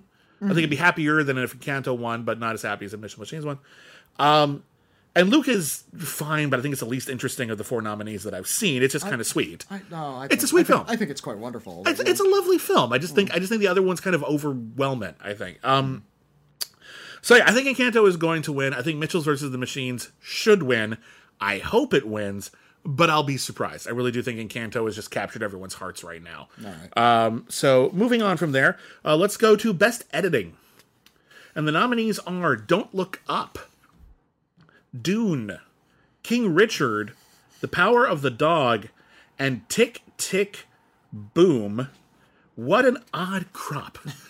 uh, these are not. most of these are not films that would have even nominated for best editing this year. even though this doesn't really prove true, uh, the, Yeah. the, the wisdom for a long time is that editing is like the best picture uh, predictor. Yeah, they they often go hand in hand. Uh, Crash won Best Editing yeah, and Best they- Picture, and they, that's they, they almost it, divide a lot though. Um, Yeah, as, I'm not a professional editor. I Yeah. tend, and because I'm just sort of, I'm a critic. I see a lot of movies, but I've never edited a film myself. like I not even of- like a short or anything. I, I guess I, I made a short in college, and I kind of did a lot of you know some editing that. I did. way. I edited a lot of shorts in college, but never edited. a I've done feature, I've done a lot of audio editing, but I haven't done Yeah. a lot of video editing. Um, so uh, when it comes to like the very exact discipline of what makes good editing, Hmm. it has to really stand out for me to notice. The whole point of editing is that you don't notice, Yeah, uh, and uh, as such, the thing I would vote for is the thing that is like a little bit flashier. And that would be Tick Tick Boom. It's also a movie I happen to love. Yeah, Tick, Tick, Boom because it, it takes place over several time frames. It has musical numbers in it. Mm-hmm. it has a Uh, lot of really pointed cross cutting. yeah, yeah. There, there's uh, different uh, scenes are are paced a lot differently because some of them Yeah. have musical numbers in them. The editing in the boardroom sequence alone is really impressive because it's just in a boardroom, but we're getting a lot of coverage and a lot of uh, a lot is being communicated to us. I can't tell you what about King Richard's editing makes it exemplary. For It's, example, it's a well-made film. That's It's- kind yeah. of it. It just the editing just kind of hides in there, doesn't it? Yeah. but again, if it's hiding in there, it's doing something exemplary. Sure. There's no there's no yeah, flaw in its exemplary. editing. It's a it's a perfectly well edited film. I think "Don't Look Up" is too long a picture, And I think Uh, that's a serious yeah, problem. that- I think is a you, problem. I, I feel think you can be well edited if you're too long. And and Dune suffers from only being part of a movie. Also Uh, doesn't so, help, yeah. So the Power of the Dog is is going to win. I also Okay. think uh, Power of the Dog is uh, going to win a lot more of the artistic awards. Mm-hmm. Uh, so I'd vote for Tick Tick Boom, but yeah, I think the Power of the Dog is the one to win. I actually agree. I think Tick Tick Boom should win. Um, it, it it the philosophy I heard a lot is uh, the Academy tends to give the award for best editing to the film with the most editing, to which Tick Tick Boom would definitely qualify. Yeah. uh, it's a very energetically edited film, uh, but it's actually completely justified by the text and the characters and their world. Uh, so I really do think that. It, th- there's a chance, but I doubt it because it's kind of the film's only nomination other than Best Actor. I keep forgetting that Tick Tick Boom wasn't nominated for Best Picture. It should have been. It's absurd that it wasn't actually, and I really feel like it's a bummer because that movie's great. Um, but uh, yeah, I also agree that I think Power of the Dog is going to win this. Uh, it's another just impeccably crafted film. Like it's a film like just just find a flaw in. Some people have argued that the ending of Power of the Dog is unclear. I think you just weren't paying attention. I think it's, it's- actually it's- pretty pretty clear. It just doesn't actually come right out and say it out loud. And I think one of the reasons it can do that is because it's so sharply edited that all of the ingredients that go into that sort of mysterious ending are highlighted so that if you're paying attention, you can't miss them. Yeah, yeah. And I think that's the beauty of that movie in a lot of ways. So yeah, I think Power of the Dog, very, very happy if it wins. It's easily my second favorite editing job of this crop. Hmm. Uh, but I agree with you. I think Tick Tick Boom, uh, in a perfect world, would really, get it really based on uh, these. yeah. Um, okay, we're we're uh, rounding out. Let's do cinematography. Let's do cinematography. The nominees are Dune once again, uh, Nightmare Alley, The Power of the Dog, The Tragedy of Macbeth, and West Side Story. And I honestly, if anything but Tragedy of Macbeth wins, I will not be shocked. and even Tragedy of Macbeth is great. It just doesn't have a lot of support. Like it's a really, really beautifully filmed uh, a film. But there's a great argument to be made that uh, the epic sweep of Dune is going to have the same sort of uh, Oscar appreciation that like Blade Runner 2049 had. Uh, just in terms of like, woo, look at how much that, look at how epic that is. Holy crap. Uh, Nightmare Alley, much like its production design, there sure is a lot of cinematography. Like it's really bold and in your face.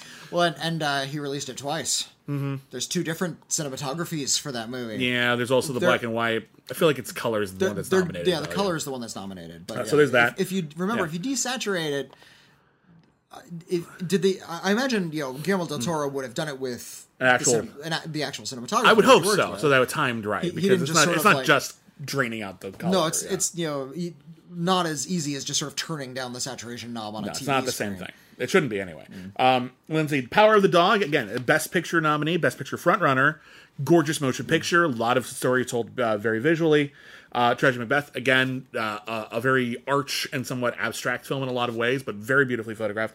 And then West Side Story, which is one of Steven Spielberg's prettiest films, which is saying something. Yeah. For Some, me, some, of- some of that photography, uh, the opening God. shot in West Side Story, which was just sort of pans through all the, the demolished buildings, and we get a good sense of the place. And I, I wasn't a huge fan of. I feel like I feel like the biggest problem with West Side Story is Ansel Elgort is he's a he- weak, he's a weak leading he, man. he's he's the problem is it's not that he's terrible in the film. It's that on a scale of one to ten, he's a solid seven, seven point five. Literally, when everyone everyone, everyone else is a ten. everyone else is a 10 so either they have to act down to him or they have to act rings around him and he's the lead. So it really brings a lot of the story down a little which is really frustrating because technically on a technical level this movie is practically perfect. The cinematography in west side story takes your breath away. Just even just like a scene of like Tony looking up at Maria on a fire escape. Just makes you go oh that's a gorgeous piece of photography. Like holy crap. So I think West Side Story should win. And I'm gonna I'm gonna I'm gonna make my one maybe this is a bold move maybe not. I think it's gonna win. I do. I think people have been talking about it a lot. I think the conversation about West Side Story has mostly been dominated by the impressive camera work. Yeah. And I think as much as Power of the Dog quite probably could win, and, it would and deserve was- it, it's was, great. It was Kaminski, right? Kaminski did uh, West Side Story, exactly. I think Power of the Dog has an excellent shot. I wouldn't be shocked if Dune won. I'd be a little surprised if Nightmare Alley won. I'd be very surprised if Tragedy Macbeth won. I honestly think West Side Story is just going to be hard to overlook. I really do. Yeah. Uh, I I I love I love the photography in West Side Story. It, Yeah. it is it is impeccable. Uh, it is it is gorgeous. It is skilled. It is uh, one of the best shot films of the year, and I also think it doesn't have a chance to win. Ah, that's Yeah, too bad. I, I think West Side Story. It, something about that film is just keeping the Academy away. I, I don't like they had thought to nominate it, and I think that was maybe good enough for them. yeah, there, there are those movies that get a lot of nominations, and the Academy's like, enjoy your nominations, now get the fuck out of here, Yeah, American like here, here, here's nine nominations, and you win none. Go away. yeah, yeah. I, I forgot what I forgot who was, hold, which film holds the record for. Uh, Most nominations that a win. yeah, It's uh, it's I think it's a tie between Turning Point and The Color Purple. Which had like ten each or something. Oh, they had like they had like twelve each. yeah. yeah. I'll, I'll double I'll double check, but I, it's, I- it's I- definitely those two. And uh, who directed The Color Purple? Steven Spielberg. that was a long time ago, though, and that was time Oh, when that's when true. people weren't respecting him as a serious filmmaker. yeah, that didn't really happen until Schindler's List, I think. Yeah, which he'd made several great films before that, but yeah, whatever. Uh, hold on, most That that weren't like you know adventure pictures, very good adventure pictures, but you know. yeah, I was going to say the kind that's not nominated for Best Picture, but Raiders of the Lost Ark was up Hmm. for Oscars. Uh, turning the turning point, which was a drama about uh, uh, ballet uh, ballerinas starring Shirley MacLaine and Anne Bancroft. Uh, was nominated for 11 Academy Awards, and The Color Purple was also nominated for 11 Academy Awards, and neither of them won a single, single Oscar. award. Turning Point, to be fair, was up against Star Wars. Oh, was so up against Star the- Wars yeah, and Annie yeah. Hall. That was a big, big year. okay. And uh, I forget it was up against Color Purple, but I think people just weren't. We're, we're, we're into the mood for The Color Purple. Maybe anyway. not. Maybe not. Uh, so I, I I love West Side Story uh, for almost the opposite reason. I love the tragedy of Macbeth. I love the angles in that thing. Uh, Yeah. Keep in mind it was shot on Academy standard, Yeah. which is uh, you know definitely worth a mention. It's it's in black and white, but it's mostly in white. Like Yeah. there's a lot of stark, bright colors in that Belfast was kind of the same way. Did you notice that they really Hmm. amplified the white and like made the the shadows less pronounced than I'm usually. it- it- when you look at like black and white films in the 1930s and 40s, there tends to be like sort of a middle gray that they go for, or if they don't do that, they go over- inky black shadows. Well, they, they Yeah. do like uh, the horror movies are all the inky, inky Yeah, black shadows. yeah. You watch, uh, you know, an Astaire Rogers musical, and like everything's just lit to shit. It's just everything, Right, but it always- but it does- lit. but it doesn't feel like I it's say, blown I say, out. I say to shit as if it's bad. It's no, but like, but like that's just me Belfast and and Tragedy Macbeth, and I think I think Tragedy Macbeth works beautifully. I think Belfast overdoes it a little. They're almost blown out. Like they're actually like overly bright. Yeah. they're going for that aesthetic. I think Macbeth gets away with it. I think Belfast is a little hard to watch sometimes. But Uh, I, I think because of because of the way it sort of was able to capture a lot of the intimacy of interiors, and because of the way it was able to handle the epic sweep of the American West, it's going to be uh, the power of the dog. okay, Keep in mind that it's the only one uh, of these nominees that makes uh, impressive use of exteriors. All of these other ones are filmed inside or were filmed on sound stages. Even even Dune, which takes place out in a desert, Yeah. wasn't filmed out in a desert. I don't think much of it was. Yeah, I mean, some I'm sure some of it was filmed on location, maybe, but a lot Yeah. of it looks really artificial. Uh, Nightmare Alley is deliberately very artificial. That's sort Yeah. of the thing with Guillermo del Toro. Uh, West Side Story, like I said, some of the most impressive photography of the year, but doesn't have that natural Americana that I think uh, Hmm. is really going to get to uh, Academy voters in this category. maybe I wouldn't be shocked, but eh, this this is the one where I'm kind of just pulling a hail mary. Okay. I think it's got a chance. Um, all right, we've got five categories left. I'm sorry, six categories: acting, directing, and best picture. Let's get going. Uh, the, the nominees for best actress in a supporting role are Jessie Buckley for The Lost Daughter, Ariana DeBose for West Side Story, Judi Dench for Belfast, Kirsten Dunst for The Power of the Dog, and Aunjanue Ellis for King Richard. This, and I've said this before, this has been one of the absolute most incredible years for supporting actresses. Like, you could have snubbed all of these people, every single one, and still had five absolute holy shit. What an incredible supporting performance uh, uh, nominees, and there would still be people left out. Well, well like who? Who are you? Who Uh, are Ruth Negga for passing. Oh, there you go. Uh, um, uh, Marlee Matlin for uh, Coda. Coda, yeah. Excellent performance in that. Um, hold on, I'm trying to think here. Uh, it's uh, the. um, Hold on, hold on, hold on. I got it. I got it. Oh, uh, Regina King for The Harder They Fall, which was completely snubbed, and I'm mad yeah, about it. Yeah, that, that, movie's that whole, incredible. That whole movie it should have been should have been for several awards. At least costume design, production design, Mm. best original song. At minimum, but I think Regina King absolutely should have been nominated.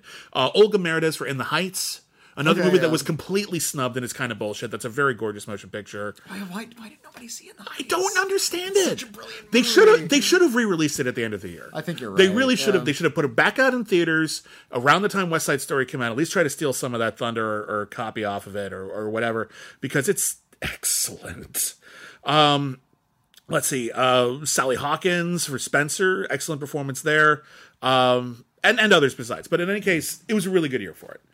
Uh, I think Ariana DeBose is pretty much considered the runaway winner here.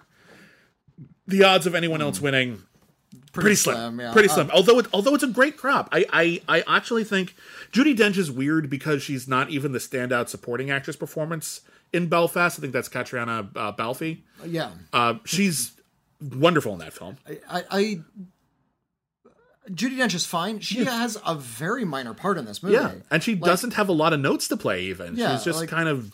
I mean, she's good, Kier- but Ciarán Hinds is the real star of that movie. I think he gives the best performance. I- one could and- say, and, he, he- And- we'll get to him in a minute. And even the kid, um, uh, Yeah. Noah Jupe is his name, I think. I think. think that's that kid. It's also uh uh uh I think Jamie Dornan's also excellent in that film. I think it's a really Yeah. good I think the whole cast is really excellent. Judi Dench is not giving the most interesting performance, although it's certainly very, very capable. Kirsten Dunst is doing some of the best work of her career in Power of the Dog. It's a wonderful film, and if she won, I'd be very, very happy for her.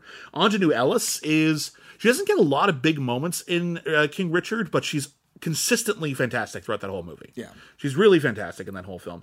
Uh, and then Jessie Buckley is unbelievably impeccable in The Lost Daughter. These are really great performances for the most part. Uh, but Ariana DeBose, on in addition to being really rock solid dramatic role, full of tragedy and uh, and weight. She's also singing amazingly. She's also dancing amazingly. She's got a lot of humor to her performance as well. It's a there's a reason this role won an Academy Award like 60 years ago, uh, and I think it's going to do it again because it's it's really fantastic. If I were voting, oh, that's so tough.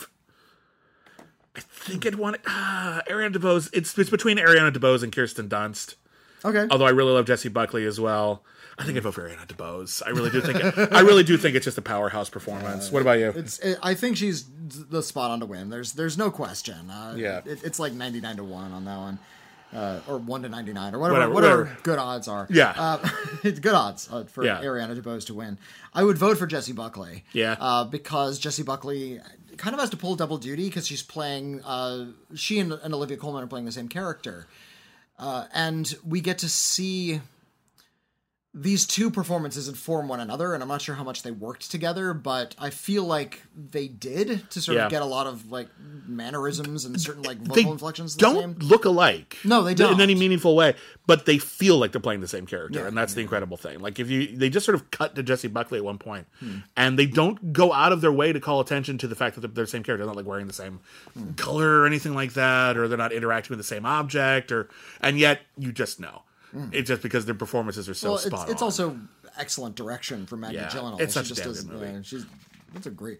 I I made a list today of like in the last like four or five years Uh-huh. how many like A list actresses Mm-hmm. have directed their first feature, and it's a it's a huge number. yeah, like a lot of them are great. Like ev- everyone. Greta Gerwig, for instance, she did two movies in the last five years. Yeah, Uh, although she had co-directed a film before. I guess yeah, I guess Yeah, she. Uh, but but her solo feature, yeah, for, for solo feature, yeah, it was La- Lady Bird. Yeah. Uh, there was you know Brie Larson and Halle Berry and Maggie Gyllenhaal and Mm-hmm. Rebecca Rebecca, Hall yeah, did an amazing film this year. Yeah, yeah. Uh, and, Completely and, snubbed passing. Real bummer. uh, Lena Headey is about to direct her first movie. oh uh, shit! Yeah. I didn't hear about that. That's cool. Yeah, that, that was just just announced. I'm on the Huh. I'm on the news beat now, so I actually hear this stuff. Uh, yeah, so I'll, I- I think it's really fascinating and great that um, a lot more uh, actors are directing. I think when actors direct, they tend to focus more on character uh, than you know just pure directors who focus more on you know sort of film as a bigger object. Yeah. And I like movies that are about character, so I'm, I'm eager to see that. And I think Maggie Gyllenhaal did such a great job directing those two actresses in playing the same character, and they both did an extraordinary job of it. That uh, we kind of see uh, the entire gamut of a personality between the two of them. Yeah, agreed. And that's that's an amazing thing that, that Jessie Buckley and Olivia Colman and Mag- Maggie Gyllenhaal all kind of constructed together. For, for that reason, The Lost Daughter is a film I would have nominated for best editing. I, that bet- movie's yeah. editing tells a lot of that story. yeah, and not just chronologically, but just in terms of drawing parallels and uh, create. Yeah, it's they're really. That's a really great film. If you haven't seen Lost Daughter, Lost please Daughter's see it. It's really, really, really really good. I'm glad it got nominated for some So things. I would Yeah. vote for Jessie Buckley. I think she's excellent. I, they might be looking over Jessie Buckley because she's going to have another chance. She's young. She's It's she's like, only just uh, breaking out and getting bigger and bigger roles. I hopefully hopefully that's the case. She's, she's incredibly talented. I, I hope they don't. Uh, I hope she doesn't like disappear to like a Star Wars or, or Marvel oh, that'd be machine. a bummer. Yeah. It's like they're to cast her as I don't know what's a superhero that needs a role Uh, now. Jessie Buckley One of could the X Men, I guess. could play. she'll play Rogue, Should be you Jean know. Grey or Yeah. something. I don't know. Anyway, um, all right. So next up, moving on. This is another one where it feels like kind of a runaway. Uh, Best actor in supporting role. The nominees are Ciarán Hinds for Belfast, Troy Kotsur for Coda, Jesse Plemons for The Power of the Dog, J.K. Simmons for being the Ricardos, and Kodi Smit-McPhee for The Power of the Dog. A lot of people predicting Kodi Smit-McPhee. He was really sweeping a lot of the critics' awards. Um, and then Jesse Plemons swept in and got a somewhat surprising also nomination, two nominations for Power of the Dog. Those might cancel each other out a little bit, siphon off some votes. Uh, J.K. Simmons is one of the two things I liked about being the Ricardos. Being Ricardo sucks. Yeah. And, uh, it is just a, an ill-advised, badly written, not very good movie. Uh, J.K. I Simmons is well cast. I think Nina Arianda is also well cast. plays- She's she another one. If she'd uh, been Vivian nominated, Vance, yeah. if she'd been nominated for Best Supporting Actress, I would have been happy with that too. uh, I but think yeah, uh, if there is like soul and personality at all in this that kind of Mm. soulless affair of being the Ricardos, it comes from J.K. Simmons as Yeah. William Frawley. Uh, William Frawley, uh, specifically the one scene where William Frawley has a drink with Lucille Ball. Yeah. Where he's like, "Hey, follow me," and they go out the back door right across the street, and there's a bar right across the way. He goes there every day because he's just a, a he's an lush. alcoholic. Yeah. and uh, he talks about how acting and comedy has been his thing for longer than she's been alive. Like he Yeah. was doing like was doing vaudeville. vaudeville Yeah. back when he was a kid. Yeah. Uh, William Frawley has a very interesting life. He's al- he was also just a horrendous person, especially to Vivian Vance. Yeah. he's just cruel and rude and awful. Uh, but you know he fit into that, and I think J.K. Simmons is good at capturing all of that. But at the same time. J.K. Simmons is doing one of those like imitative performances, Yeah. where he's kind of doing the voice and he's doing some of the mannerisms. Yeah. He doesn't really have big moments to chew into. No, no, no. It's it's it's a good performance. I do think he. I'm I'm, I'm not mad that he's nominated here, although there are definitely people who would have nominated instead. Uh, but he's very very good, and I don't begrudge him his nomination. I think Jesse Plemons kind of disappears into the movie. He's supposed to. The whole point is that he's not very. Uh, uh, there's not a very He's dominating not a force in his own life, uh, so that works. Ciarán Hinds is a very very sweet uh, uh, grandfatherly performance. I totally get why he was nominated. Uh, but if you've seen Coda, you know that Troy Kotsur won this already. Troy, Troy Kotsur is so damn funny. Troy Kotsur is absolutely. I just I finally watched Coda today. Just hadn't got around to it. I knew I was going to see it before the Oscars. I made the time today. It's a sweet film. It's Troy Kotsur's film. Troy Kotsur is an absolutely just a wonderfully impeccable performance in every single aspect of you, you could possibly imagine. He completely owns everything that he's in, but it's also a very giving performance. He's not stealing any of these scenes. He's just a kind of a bigger than life dad. And every single scene he shares with Marlee Matlin, they're totally on the same page. They fit together. He fits together with his daughter. He fits together with his son. He fits together in the environment with all like the fishermen he's like working with, even though in many respects he feels ostracized because he's deaf and they're not. Uh he's perfect.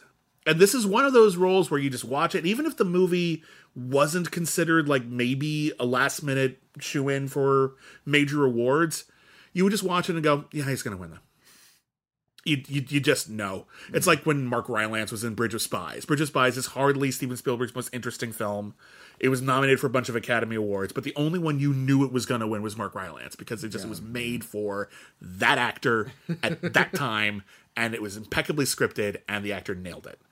So I'm, I think he's he- really good too. yeah, I think no, I think I I would vote for him. I think he's a shoe in, so it feels like a little uninteresting, but he actually deserves it. It's a really wonderful performance. Uh, so he's gonna win. I think he should win, and we can move on. What do you do? You, unless there's you disagree? Do you think there's someone you would have voted for no, instead? I, I think Troy, Troy Kotsur is going to win. Uh, I think he is excellent in that movie. I love Ciarán Hinds in Yeah? Belfast. You, you say he's merely grandfatherly. I think he has. I think he has that a- reductive, I think he has a lot of of the soul of that movie. Mm-hmm. He's the one. He's the positive influence on the main character. Okay. He's the calm one. He's the loving one. He can. He, the the the mom and the dad are like kind of put upon and are a little bit absent and a little bit gruff. With Mm-hmm. he's the one who gets to be present with the child. He doesn't have anything else going on in his life. Yeah, Yeah, yeah, and you know when when I you just find that when he's when he's sick in bed and says, "I ain't going nowhere. You won't find me." It's like oh, that's a, like but that's, that's, a the great big line. That's yeah. that, that's not. I don't think that's but he Kieran says Hines. well. Yeah. You know, it's, I, I think Kenneth Branagh as an actor's director, like he, he does big theatrical film movements as well. He kind of sweeps the camera around. Mm-hmm. He's actually for a, a theater director is surprisingly cinematic when he gets behind a camera. yeah. Uh, but I think he knows how to work with actors, and that's especially true uh, in, in his Shakespeare films, and it's especially true in like little bits of something like Cinderella, where we get to see the characters just sort of like hanging out and being friendly, and there's a lot of warmth and humanity in those scenes. Mm-hmm. yeah. Belfast is all that, Yeah. and it's strongest when Ciarán Hinds is. On It's a screen. very good film. There are just so many films that kind of overshadow it in so many distinct ways. But Belfast is a, is a solid film. I'm glad it got nominated for a bunch of stuff. Uh, I don't. I, I see your point. Um, I find that. I find that comfort a little one note, maybe, but maybe that's just All me. But it's a sweet performance. He's he's he's really good at it. I'm happy he was nominated. Don't get me wrong. It's his first nomination. He's always been a wonderful actor. Um, next up, we have Best Actress in a in a leading role, and this is interesting because none of the nominees are for Best Picture nominees, even though there are ten of them. Yeah. which is pretty unusual. So none of these people are like riding the coattails of like a major uh, a wave of support. So the nominees are Jessica Chastain for The Eyes of Tammy Faye, Olivia Colman for The Lost Daughter, Penelope Cruz for Parallel Mothers, which I have not seen. I hear she's amazing, but I haven't seen that one. Uh, Nicole Kidman for Being the Ricardos, which I, I don't understand this at all. Uh, she, it's, it's it's not she's not very miscast. Uh, and then Kristen Stewart for Spencer. Um, again, I think Nicole Kidman is there because there were other people you could have nominated. I, I honestly don't get it. I think she's uniquely ill suited for that role. Uh, I think she doesn't capture any of the vitality of Lucille Ball at any time. Yeah. Uh, at least it wasn't nominated for best makeup because the makeup that they used to try to get her look more Lucille Ball does not work. Which is weird because that's the only actor they did that for. Yeah. Like, Javier Bardem looks nothing like Desi Arnaz. No. They don't sound alike. They don't look alike. He doesn't try to do a voice or anything. He's just Javier Bardem, but they call him Desi Arnaz. Hmm. He's terribly miscast, and we'll get to that in a minute because he's also nominated for some reason. you know, I would have cast as Desi Arnaz. He's a little too old for the role now, but John Leguizamo. Yeah, John Leguizamo would have been good. Yeah, he's, uh, John Leguizamo's Colombian and uh, Yeah. Desi Arnaz was Cuban, but uh, I, I feel like he has that kind of life and humor. Uh, And, you know, John Leguizamo spent a lot of time on stage. Yeah, I feel like he's a little old for it, but then again, so is Javier Bardem. Yeah, I feel like they're both like- they're both a little old for their roles, and so is so is Nicole Kidman. put makeup on uh, I know. John Leguizamo. He's still he's still got a lot of energy. Yeah, I think I think he would have been better suited, but I think a lot of people would have. Uh, but let, let's keep focused on Best Actress here. Um, so again, I, I haven't seen Parallel Mothers. You saw Parallel Mothers, right? I did see Parallel. Mothers. How is Penelope Cruz? Uh, she's quite good. I I'm a little bit. I'm a little bit suspicious of her nomination because uh, it's like, oh, she gets to do the queer stuff. There's some, Oh. queer, yeah. She plays uh, she plays a character who is seeing a man at the beginning of the movie and starts seeing a woman partway through the movie. Okay. Uh, she doesn't ever say that she's bisexual, but the character is bisexual. Right. Uh, and Hollywood has this bad habit of awarding straight actors when they play queer characters. is she straight? I, mean, I know she's married to Javier Bardem, but is she She's not come out as far as I know. okay? Fair enough. Um, I I don't know. Uh, that's fair enough.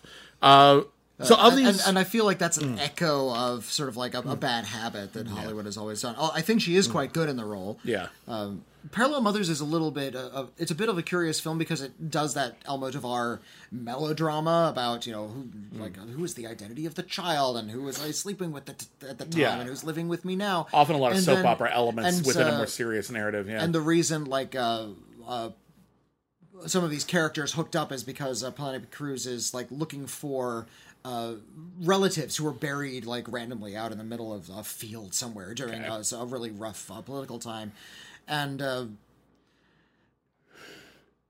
by the time we get to the end of the movie, we're focusing entirely on that, and like the, the melodrama is just completely gone. So it, it's a little bit oddly constructed, uh, especially for Almodovar, Almodovar, who does tends to sort of follow through with his melodrama. Yeah. Uh, of of these of the of the remaining because I'm not I'm not voting for Nicole Kidman and I can't vote for Penelope Cruz. Of the remaining three, these are all really great performances. I think uh, Jessica Chastain is again the Eyes of Tammy Faye is an amazing movie. She's very very good in it. Uh, Olivia Colman is absolutely superlative in The Lost Daughter, and I think Kristen Stewart gives a really fantastic, uh, uh, very internal performance. Like a lot of, she has to keep so much with hidden within herself for so long in that movie, but you can see it all on camera. It's very, very meticulous. Um, I'd be happy if any of them won. Frankly, uh, I would vote for Olivia Colman. I know she just won a couple of years ago, but I think this is the superior performance. Yeah. to her in the favorite. She's very good in the favorite. I'm not begrudging her that, but this is her finest work, if you ask me. Uh, but I'm predicting it's going to be neck and neck between Jessica Chastain and Kristen Stewart. They've both been on a lot of people's radars for a long time. Jessica Chastain's been nominated multiple times. Kristen Stewart has been arguably snubbed a couple of times. This is her first nomination. Um, the Academy likes to reward ingenues, especially in Best Actress, uh, whenever they can. That that, that is actors thirty and under. Yeah, so Kristen Stewart might have a slight edge here, uh, whereas Jessica Chastain might have more of the Kate Winslet thing going, been nominated so many times, and even if this isn't her best role, this might be the year. But she's great in. She's yeah, so great. yeah, she- They're- she these are both great yeah. Um, performances. These are both great performances. I just feel it's a toss up between the two. I would vote for Olivia Colman. I'm predicting Jessica Chastain. Oh, okay. I I would vote for Olivia Colman. Uh, I'm predicting Kristen Kristen Stewart. There you go. Like I said, it's kind of a coin toss. No, yeah. I, I think uh, here here's why I think Kristen Stewart will win. She doesn't want to. well, maybe she does. Maybe she does want to. But she, uh, she, she was slightly misquoted. She said she doesn't give a shit, but Yeah. what she actually meant was it's o- it's okay if she loses or anything Yeah. like that. She said she she is honored. Who wouldn't be? That's a big deal, you know, to be not not I, Academy I feel Award, like, but like she. yeah, What I find really fascinating that the uh, Twilight, when it first came out in 2000, is it, uh, 2005, that first movie came out, I think. No, uh, the, 2009, two thousand seven, two thousand eight, yeah, around there. Somewhere somewhere between Late 2000s. somewhere between 1992 and 2015 and Yeah. uh, uh, both she and robert pattinson who were Mm-hmm. the leads in that movie uh, that those five movies uh, they were given such crap Mm-hmm. Yeah, widely by- derided. by a lot of critics and uh, especially a lot of like fanboys because like twilight Mm. Was for girls. was it was yeah regarded as like this female loved thing that was infiltrating male spaces yeah, the, It's- when it's when all bullshit. Uh, Twilight when the so-called Twihards like started showing up at Comic Con, a lot of people were incredibly rude to them. As but like their fandom's just as good as anyone else's, man. Look- look- like even if you think Twilight sucks, and quite frankly, I think Twilight kind of sucks. Yeah. it's no stupider than any of the superheroes. No, like it's it's really we, we we as popular culture in general like really did Twilight dirty. Like it's again, I don't think they're amazing. I think the last two are really interesting in a lot of unexpected ways. because they get kind of kooky by that yeah, because they're getting really weird at the end. So I kind of like those last two movies. But regardless, yeah, w- weirdly judgmental overall. And I know, I, uh, I know, I when I was younger and more mature, I was probably not as cool about Twilight as I should have been. I, I- apologize for that.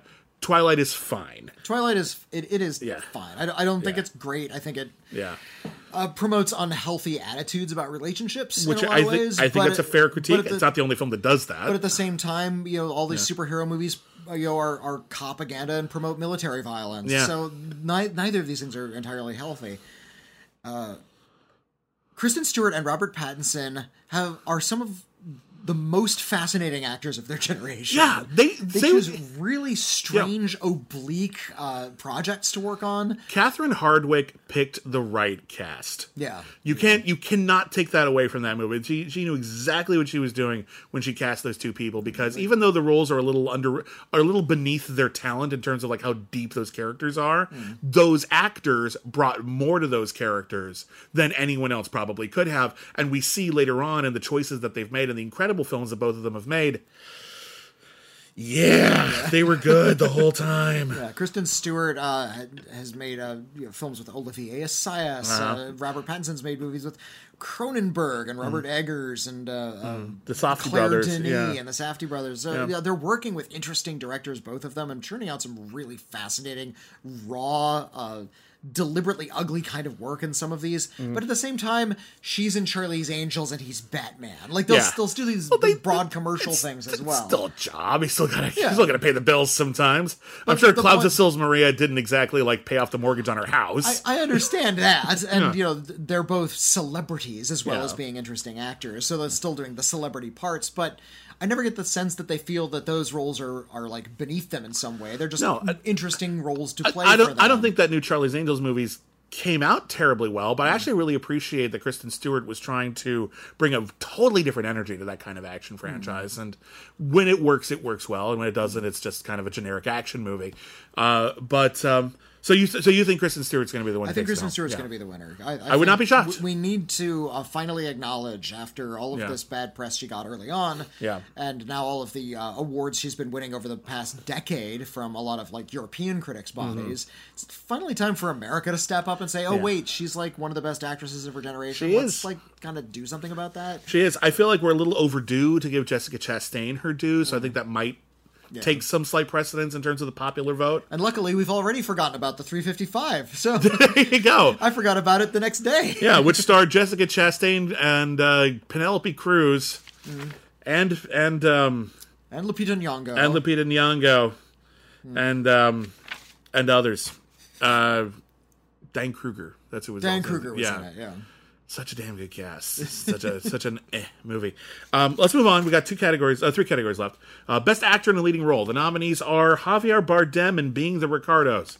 As we've already said, we think he's miscast. Benedict Cumberbatch in Power of the Dog. Excellent performance. Andrew Garfield in Tick Tick Boom. Really excellent performance, if you ask me. Will Smith in King Richard, a very well cast performance. I think he's very good in it. And Denzel Washington in The Tragedy of Macbeth. Uh, here, here's something I learned recently. It's Denzel.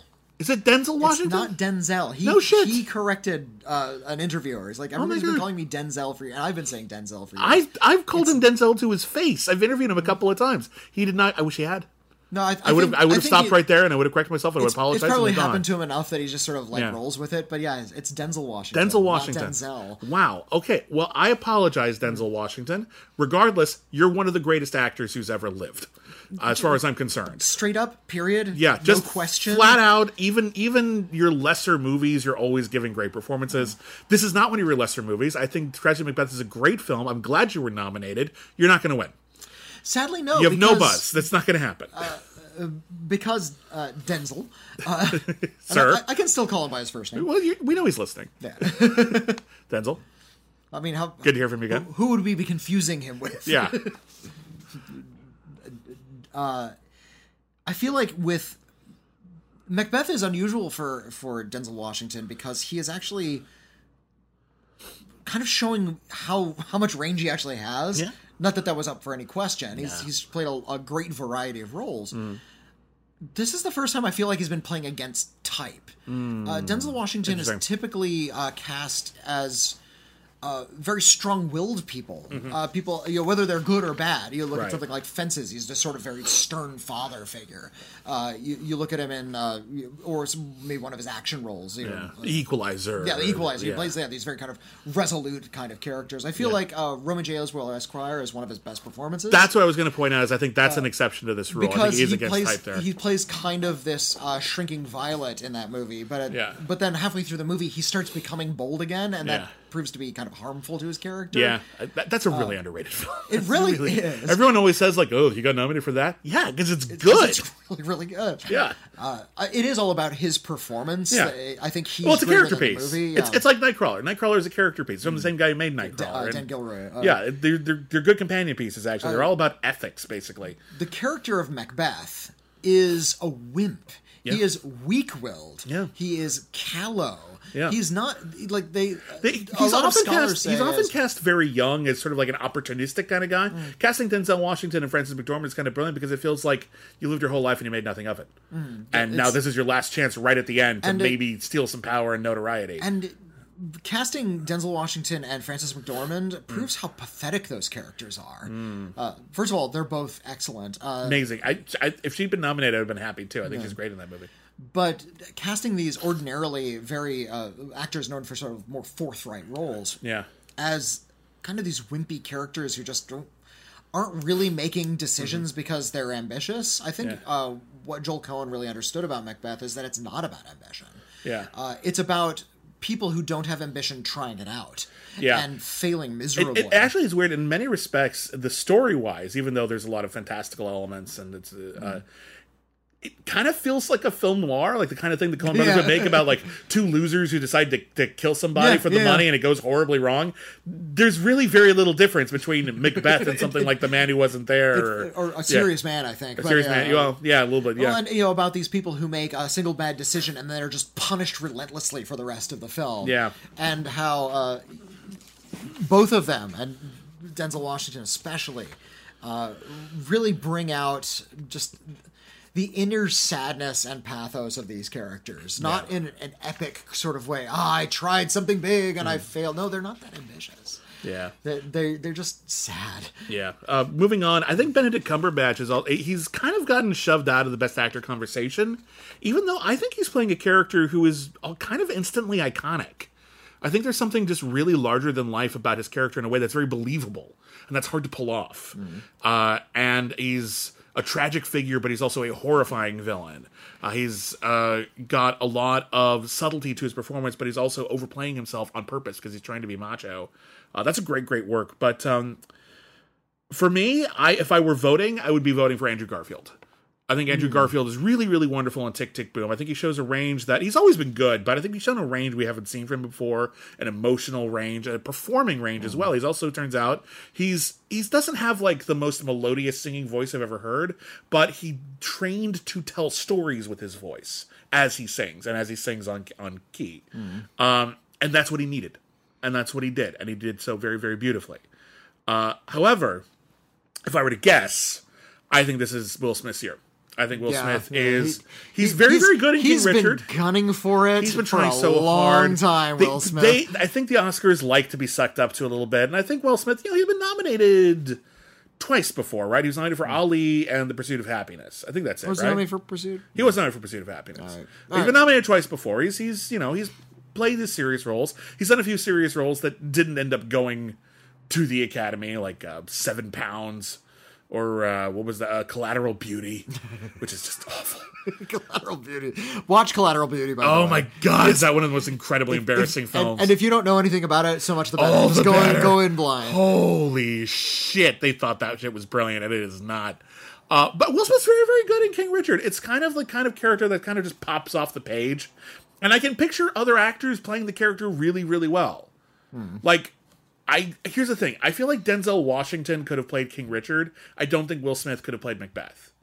You know, that kind of thing. Right. But I do think Will Smith is nailing it here, and I won't be upset if he wins, but he's probably like my fourth favorite performance that's nominated. Um, so I think Will Smith is going to win, but I would be voting for Andrew Garfield. What about you? One hundred percent the same. I, I think. Yeah, Will Smith. It, has been courting Oscar for a while now. Uh, he wants it. he really wants it. Just it's okay. It's okay to want it. So you, you put in the work. Yeah, why not? It's fine. But like, yeah, good for him if he wins. Yeah. Good for him if he wins. Andrew Garfield will be back. Benedict Cumberbatch will probably be back. like they're very, very talented actors. But I, I definitely would have voted for Tick Tick Um, Yeah. Boom. Javier Bardem's already got one, so who cares? Denzel Washington's got two. He's fine. Al- Also, Javier Bardem wasn't really that great as Desi. Uh, He's spectacularly bad as Desi, if you ask me. He's good as Javier Bardem in that movie, but he's not playing Desi Arnaz in any meaningful way. one of the conceits of that movie is that uh, Lucy and Desi were just sexual dynamos. And Yeah. couldn't keep their hands off of each other. And you, you look at Nicole Kidman with you know the the bad makeup they put on her, Yeah. and Javier Bardem is like trying desperately to stay in character. It's like t- it's like two stalagmites next to each other. They have that much Does not work. warmth It- together. It's, none of it works. It's, it's such a bad film. Anyway, It really is bad. But Andrew Garfield, however, yeah. first of all, Tick Tick Boom was one of my favorite movies of the year. So I, up there I for me, really- too. I love that movie. Of have to lean into just my adoration of the film in general. But I think, yeah, he he plays this wonderful part of the, the '90s bohemian uh, just Hmm. incredibly well. All right, next up, uh, we have the Academy Award for Best Director.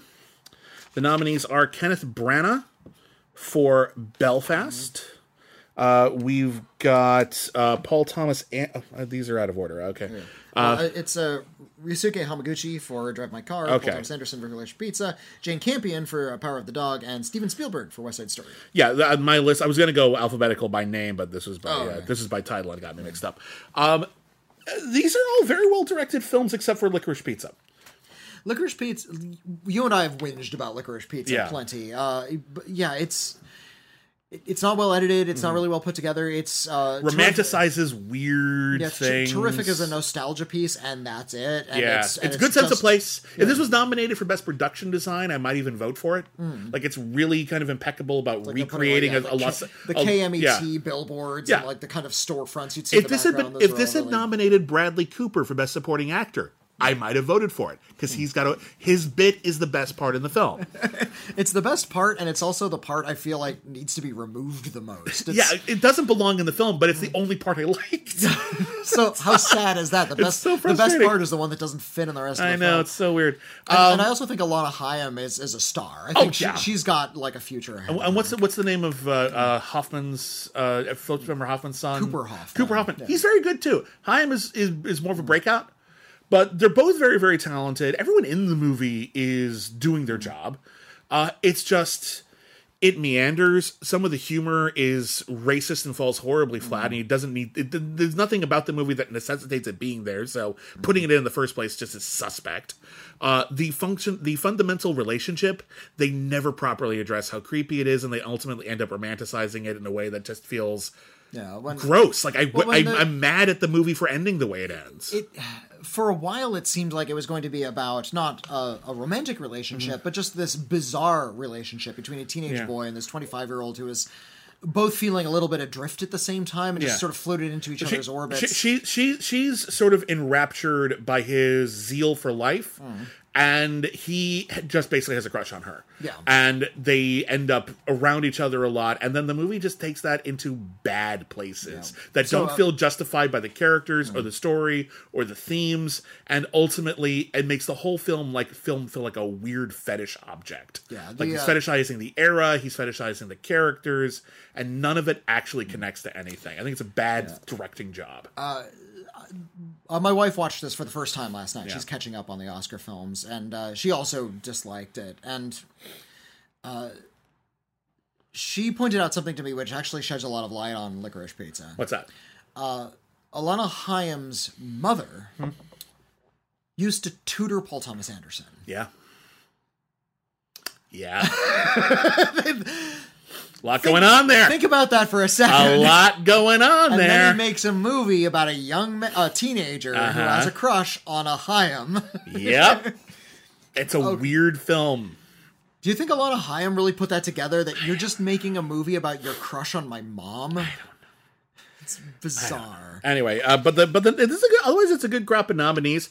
Uh, it, I don't think it's Kenneth Branagh's best directing job, but Belfast is a very well directed film. Uh, Power of the Dog is, I think, very impeccably crafted. Drive My Car is very impeccably crafted. West Side Story, I couldn't in good conscience like vote for it just because I think Spielberg made a huge mistake in casting Ansel Elgort. Yeah. I think if he had cast almost anyone else who could sing and dance in that movie, you might have had a stronger film. But ultimately, he's Spielberg. He has some say over that. I'm sure studios were like, "Hey, this Elgort guy is big. Can we get Elgort?" And I'm, but it's still his call. Yeah. And I think he made a mistake. And I think that brings an otherwise five star movie down a bit. So I can't give him a good conscience. Um, but for me, it's between um, uh, Drive My Car and Power of the Dog in terms of who should win. Yeah. I'm going to give it to Jane Campion in terms of who should win. Uh, I think that Drive uh, uh, Power of the Dog is just impeccably crafted. I think every single decision I in that think we- movie think feels we need to well s- decided. We, we both need to stop using the word impeccable. It's And we use it a lot, Yeah, but it's, it's- it's we're talking about really good movies here for the most part, and so th- I think every single about thing about Power of the Dog feels like it was especially chosen by a storyteller who understood every single aspect of the filmmaking and how they would all be used in unison to tell and support the same story. And that's the job of a director, and I think Jane Campion nailed every single part of it. Yeah, I, I, Jane Campion had a, a a pretty momentous task with Yeah. something like the power of the dog because everything is told very subtly. The story doesn't really come together until the end, and you realize hmm. that everything had been put down deliberately up until that point, when it hmm. feels really meandering up until then. Uh, I've I've talked to a few people who turned the movie off halfway through. Wow, that's dull. Nothing's going on. I'm worried about that, you know, sort of hurting it. Yeah. yeah, yeah. I- but I think uh, It rewards patience, yeah. And it, but in a way, it's, I find it captivating. I don't absolutely. understand that at all. I, I, Like, I really, I really was Yeah. completely enraptured, uh, en- enwrapped, wrapped up, whatever. Yeah. a, a word like that. Uh, Drive My Car is uh, just. Re- I've only seen one other Ryusuke uh, Hamaguchi film, and Yeah. it was called uh, Happy Hour. Both of them are incredibly long. Happy Hour is about five hours. Uh, Drive My Car is about three. Uh, taking the time to explore every single corner of those characters Yeah. and all of the conversations they have. It's wonderful. That a huge part of the movie is devoted just to a theatrical production uh, is Yeah. is a really brilliant choice. it feels like a quiet, like intimate, tiny little movie, but it's actually rich and densely cinematic. yeah. Um, it doesn't call a lot of attention to itself in that regard, but it's Mm-hmm. there, and I think that's really important to, to recognize and award. Uh, you said that um, Kenneth Branagh has directed better films. Well, he directed Hamlet. He's, Yeah. I don't think he's ever really going to surpass that. Uh, Maybe but not. maybe he will. Maybe. uh, he'll impress us. I, think, what Much Ado About Nothing is arguably a better film as well. but I yeah. think what we need to acknowledge about Belfast it was his canny ability to keep the camera at kid level. yeah, that was smart. He, he uh, the camera is really down. It's sort of over from the kid's perspective.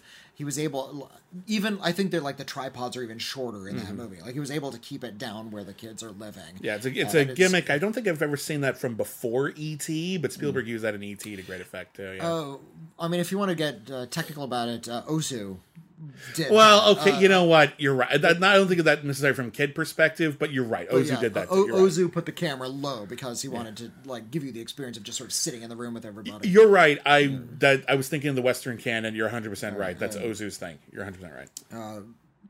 Yeah, uh, licorice pizza. No, No. no, no, no. I, we, we've we've complained a lot. Um, Steven Spielberg. He's made plenty of bad movies, but he's Yeah. always uh, he's always kind of bringing his game. I think even when Yeah. he's making sort of action pictures, he's not interested in stuff like Ready Player One or uh, I think to Crystal Skull. Crystal Skull. I I would argue Tintin as well. Uh, I like it more than you, but fair enough. I think in those movies he's like far more interested in sort of exploring technicals. Yeah, great. Than he is about sort of getting into the world. Of, Yeah, especially of the Tintin. I feel that's a good argument for Yeah, that one. Yeah. Tintin is more of like a, a demo reel Yeah. than, than a feature film. It's him playing with a new tech, and I think he does Yeah. a good job with it. Yeah, he's he's clearly having a lot of fun, but it, it's not as much fun to watch as he's clearly. It's also kind of fun that in that movie he was his own camera operator because they were able to do it all digitally. So he was actually operating the camera the whole film. Yeah, well, the, kinda fun. The, the quote camera, But you know, the- but it was but it was an it was film. but it was it was motion capture. so yeah, he was yeah. choosing what angles he was going to use on the set that day. It was cool. It works.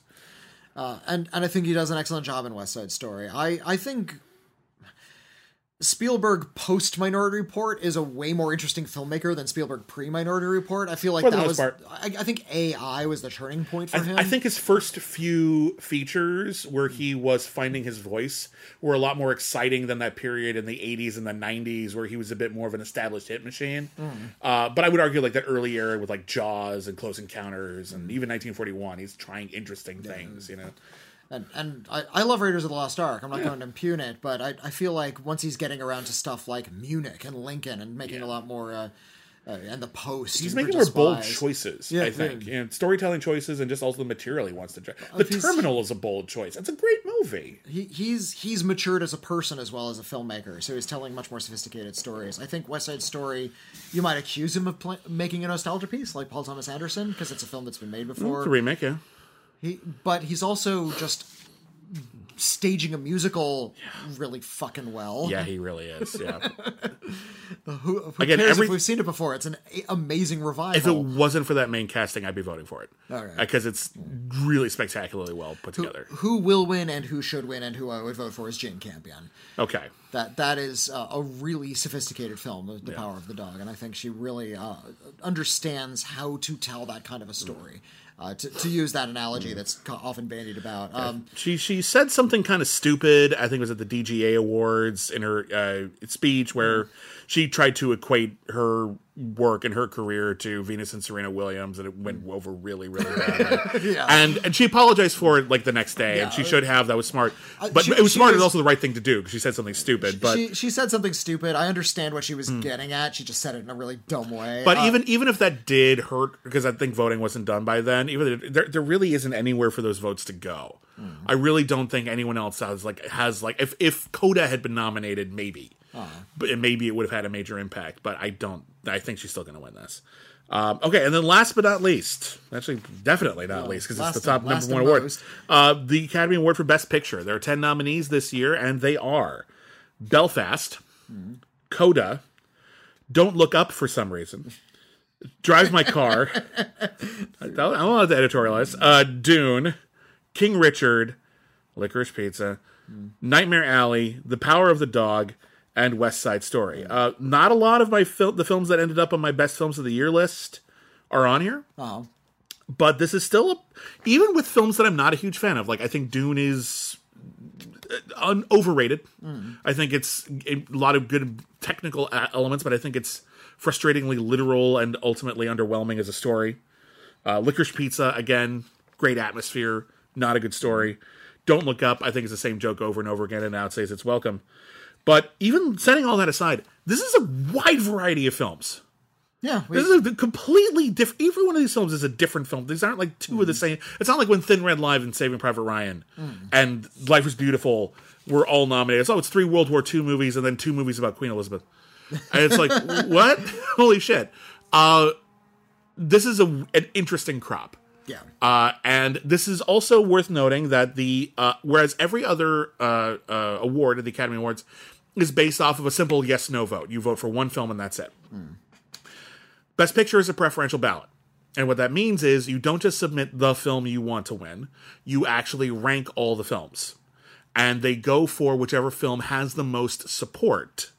So if a, if a certain movie gets enough number one votes to just win it outright, it wins. If no movie gets enough votes to like dominate uh, the percentages, then they start looking at what everyone's number two was.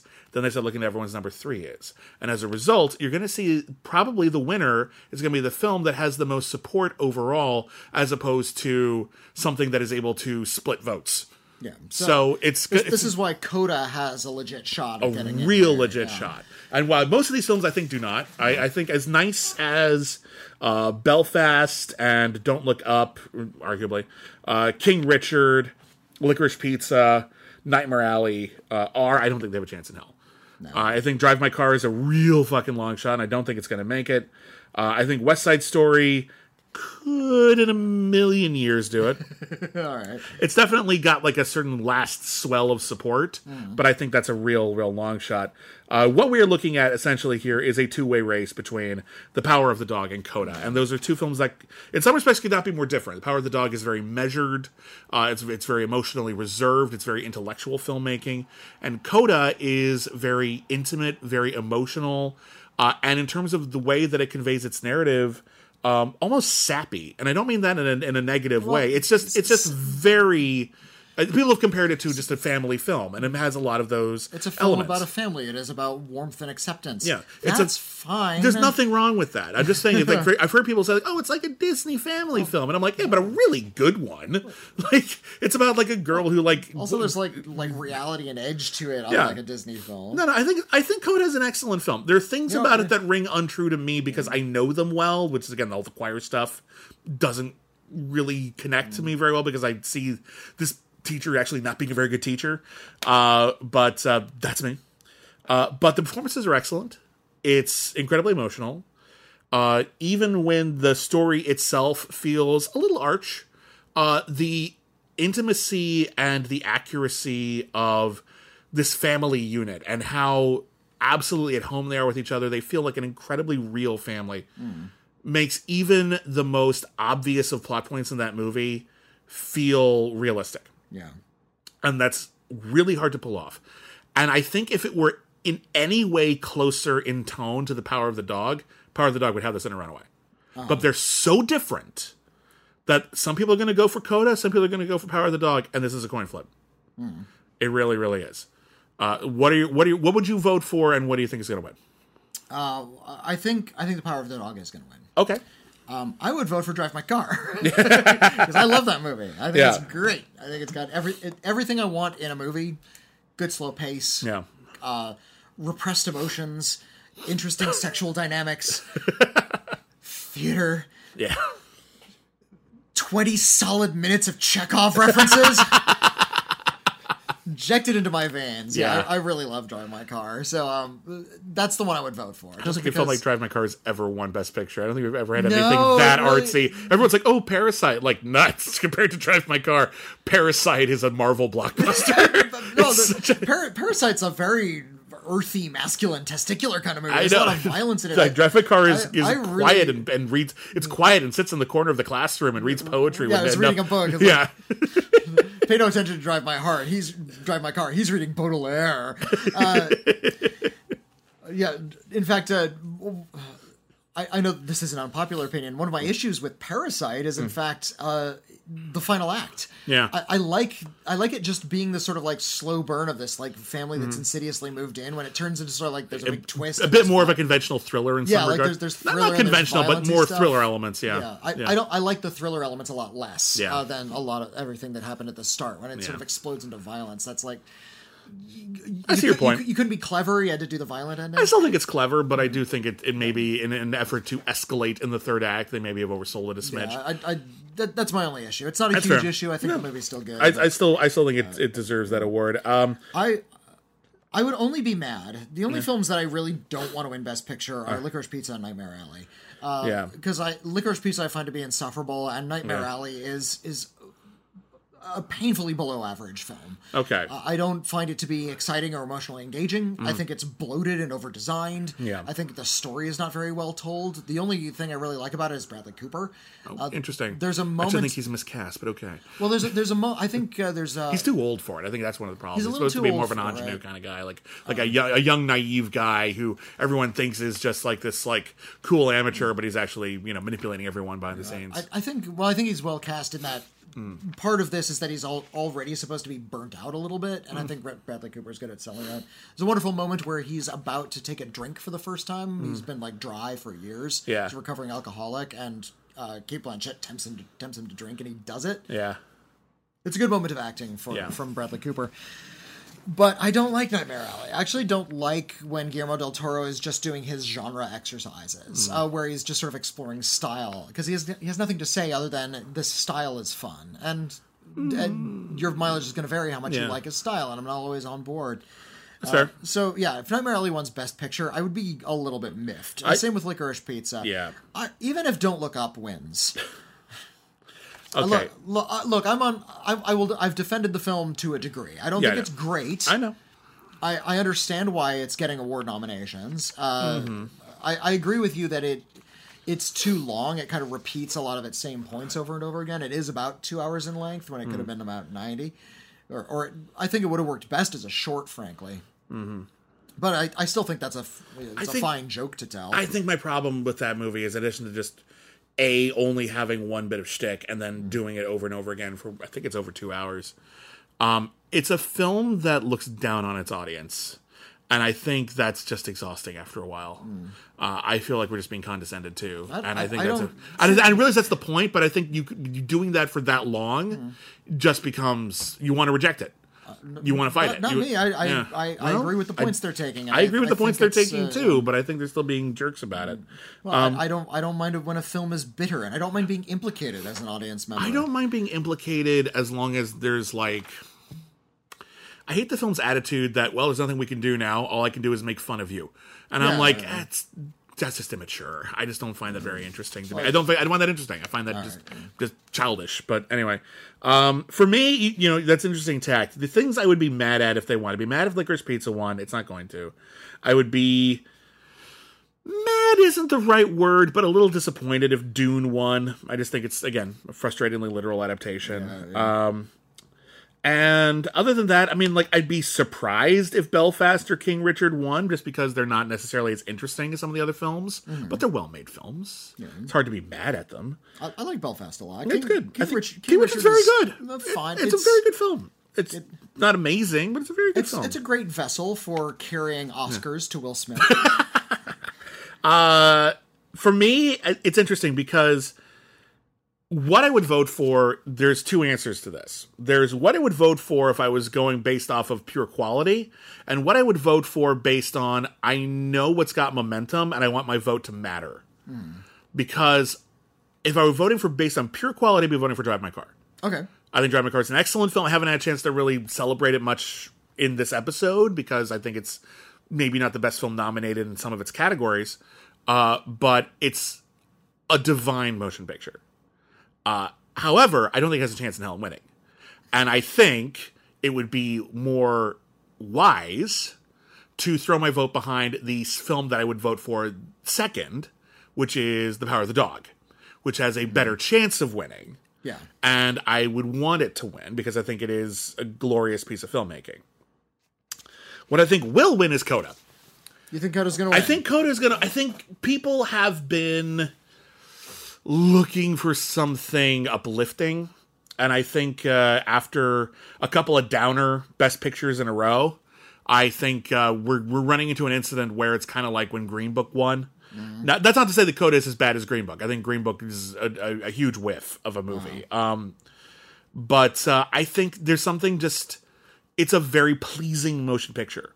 It's a film that makes you feel good about yourself, and it feels like it earns it, and it actually has distinct points of view and interesting characters we haven't seen on camera before. There's a lot to recommend it. I don't think it's the most exciting filmmaking. I don't think it's the deepest film that we've got. I think there are actually distinct flaws in that film, which I can't really get into without getting into spoiler territory. Uh, but I think it's quite it's quite it's quite lovely. And I think people liked that. And I think when you're looking at a whole bunch of films which are pretty severe, you know, like when you think about it, don't look up. Is it, don't is look up, very gentle Hang on, well. don't look up. Belfast is pretty gentle, but I also just think it's not. It doesn't have a lot of support. Don't Look Up is pretty bitter. Yeah. Drive My Car is, is, Is- very very complex. It's very complex, but very melancholy. Dune is Dune is a very severe. mannered, Yep. yeah. Uh, Licorice Pizza has some really ugly things to say about the 1970s. Nightmare Alley is bitter as hell. The Power of the Dog is bitter as the hell. West Side Story is a tragedy. Yeah. Uh, Coda is nice. Coda is sweet. And you think we're in the mood for something nice this I think uh, I, I think well again look, look at something like uh, when Saving Private Ryan was nominated and everyone thought Saving Private Ryan was a shoe in but it was Saving Private Ryan, The Thin Red Line, Hmm. Life is Beautiful, and Elizabeth four very severe motion pictures and Shakespeare the Shakespeare in Love won, won. yeah. It's the one that sort of stands out from the pack in a way. So I think Coda it's got support from a lot of different uh, uh, branches of the the Academy. Um, it's f- far from my pick for the best film uh, nominated, but I think it's going to win. Uh, and uh, yeah, that is it. That's it. That's it for our, for our best picture our, uh, uh, our no- predictions. Our predictions. Yeah, we're, Yeah. we're not doing a, a fun uh, fun bet this year. No, it's just it's just it's just just a just a, a gentle person's wager, handshake agreement, if you will. Yeah, may may the slightly better person win because let's be honest, here we picked a lot of the same things. We did, but we Yeah. split on more than I thought we were going to. Yeah, we Uh, split on uh, best actress, we split on best picture, uh, we spit on we spit. Uh, I, I spit. We spit on licorice pizza. well, we do actually. Um, but in any case, um, we're going to watch the Academy Awards this weekend, and uh, we're going to keep an eye on uh, how everyone did. And uh, obviously, when all is said and done, uh, we will probably in, the, in an episode of Critically Acclaimed do a uh, uh, sort of a post mortem on how it went. Talk about some were, were there any surprises, whatever, all that kind of stuff. We'll talk about all that. Um, but in any case, we hope you enjoy the Academy Awards. Um, they're trying to make it difficult to enjoy the Academy Awards because they're doing a lot of really stupid things. Uh, but uh, uh, I will probably watch it anyway. I will certainly try, and uh, we'll just see how it goes. Any case, uh, thank everybody for listening. Uh, we'll be back with more shows. Obviously, stick around. We have a whole channel. Uh, we have a Patreon, Patreon.com/slash Critically Acclaimed Network. If you want a lot of exclusive shows, including our show Only the Best, where we're reviewing every single film ever nominated for Best Picture. I believe we're entering 1947. 1946, 1947 are we entering right now? Uh, one of those. Yeah, one of those. Uh, we're about to do, I think, the 20th Annual Academy Awards, uh, which had an incredible Best Picture lineup, which included uh, Hen- uh, Laurence Olivier's Henry V, Frank Capra's It's a Wonderful Life, William Wyler's The Best Years of Our Lives, also The Razor's Edge and The Yearling.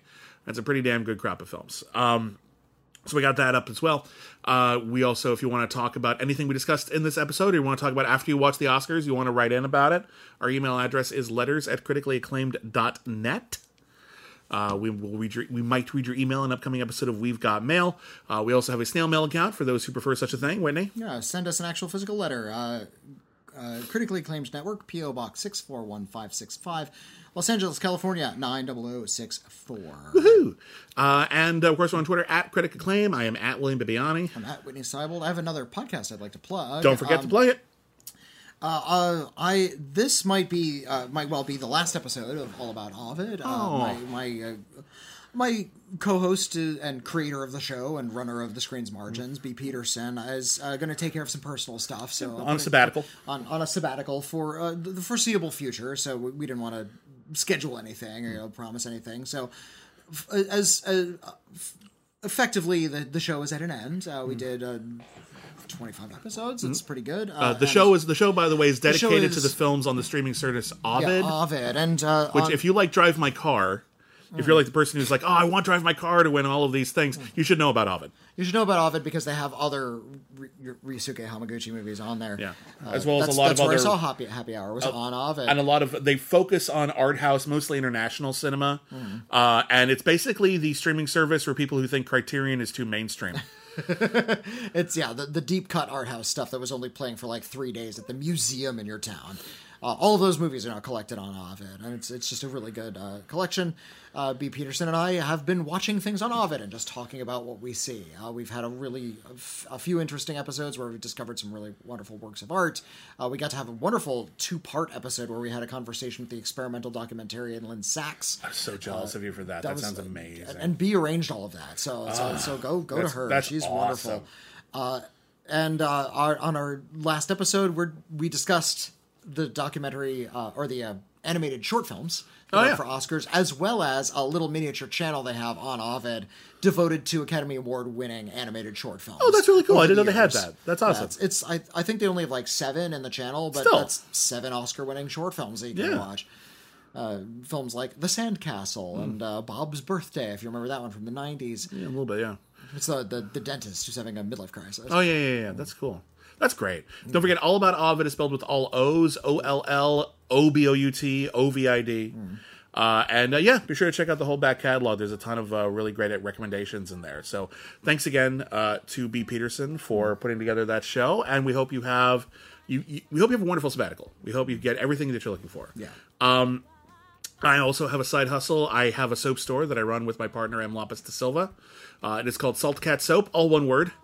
Salt Cat Soap. It is on uh, Twitter and Facebook and Instagram at Salt Cat Soap. And it's an Etsy store uh, wherein uh, we make and sell designer soaps. We design uh, soaps. We have new designs every single month. Uh, they smell amazing. They look really, really amazing. They make great gifts. Uh, they're for a variety of different styles and occasions. There are some that are for uh, shavings. We have a line of lotion. We have bath salts available as well, not the drugs, the, the actual bath salts. Uh, we've had a lot of really wonderful feedback. The reviews have been excellent. Thank you to everybody who's already bought some. And uh, yeah, if you're looking for a gift for you know, Easter, Mother's Day, anything else coming up, or you just want some soap, head on over to Salt Cat Soap. The links are on all the social media pages, or you can just search for Salt Cat Soap on Etsy. So thank you again for that. And uh, yeah, we'll be back with all of our regular scheduled programming real, real soon. Thank you again for listening. We hope you have fun watching the Oscars, and we would like to thank the Academy, but we can't because they're making really stupid decisions this year and we don't agree with them. But we hope we have fun anyway. I wanna go to the midnight show. I'm sorry, what?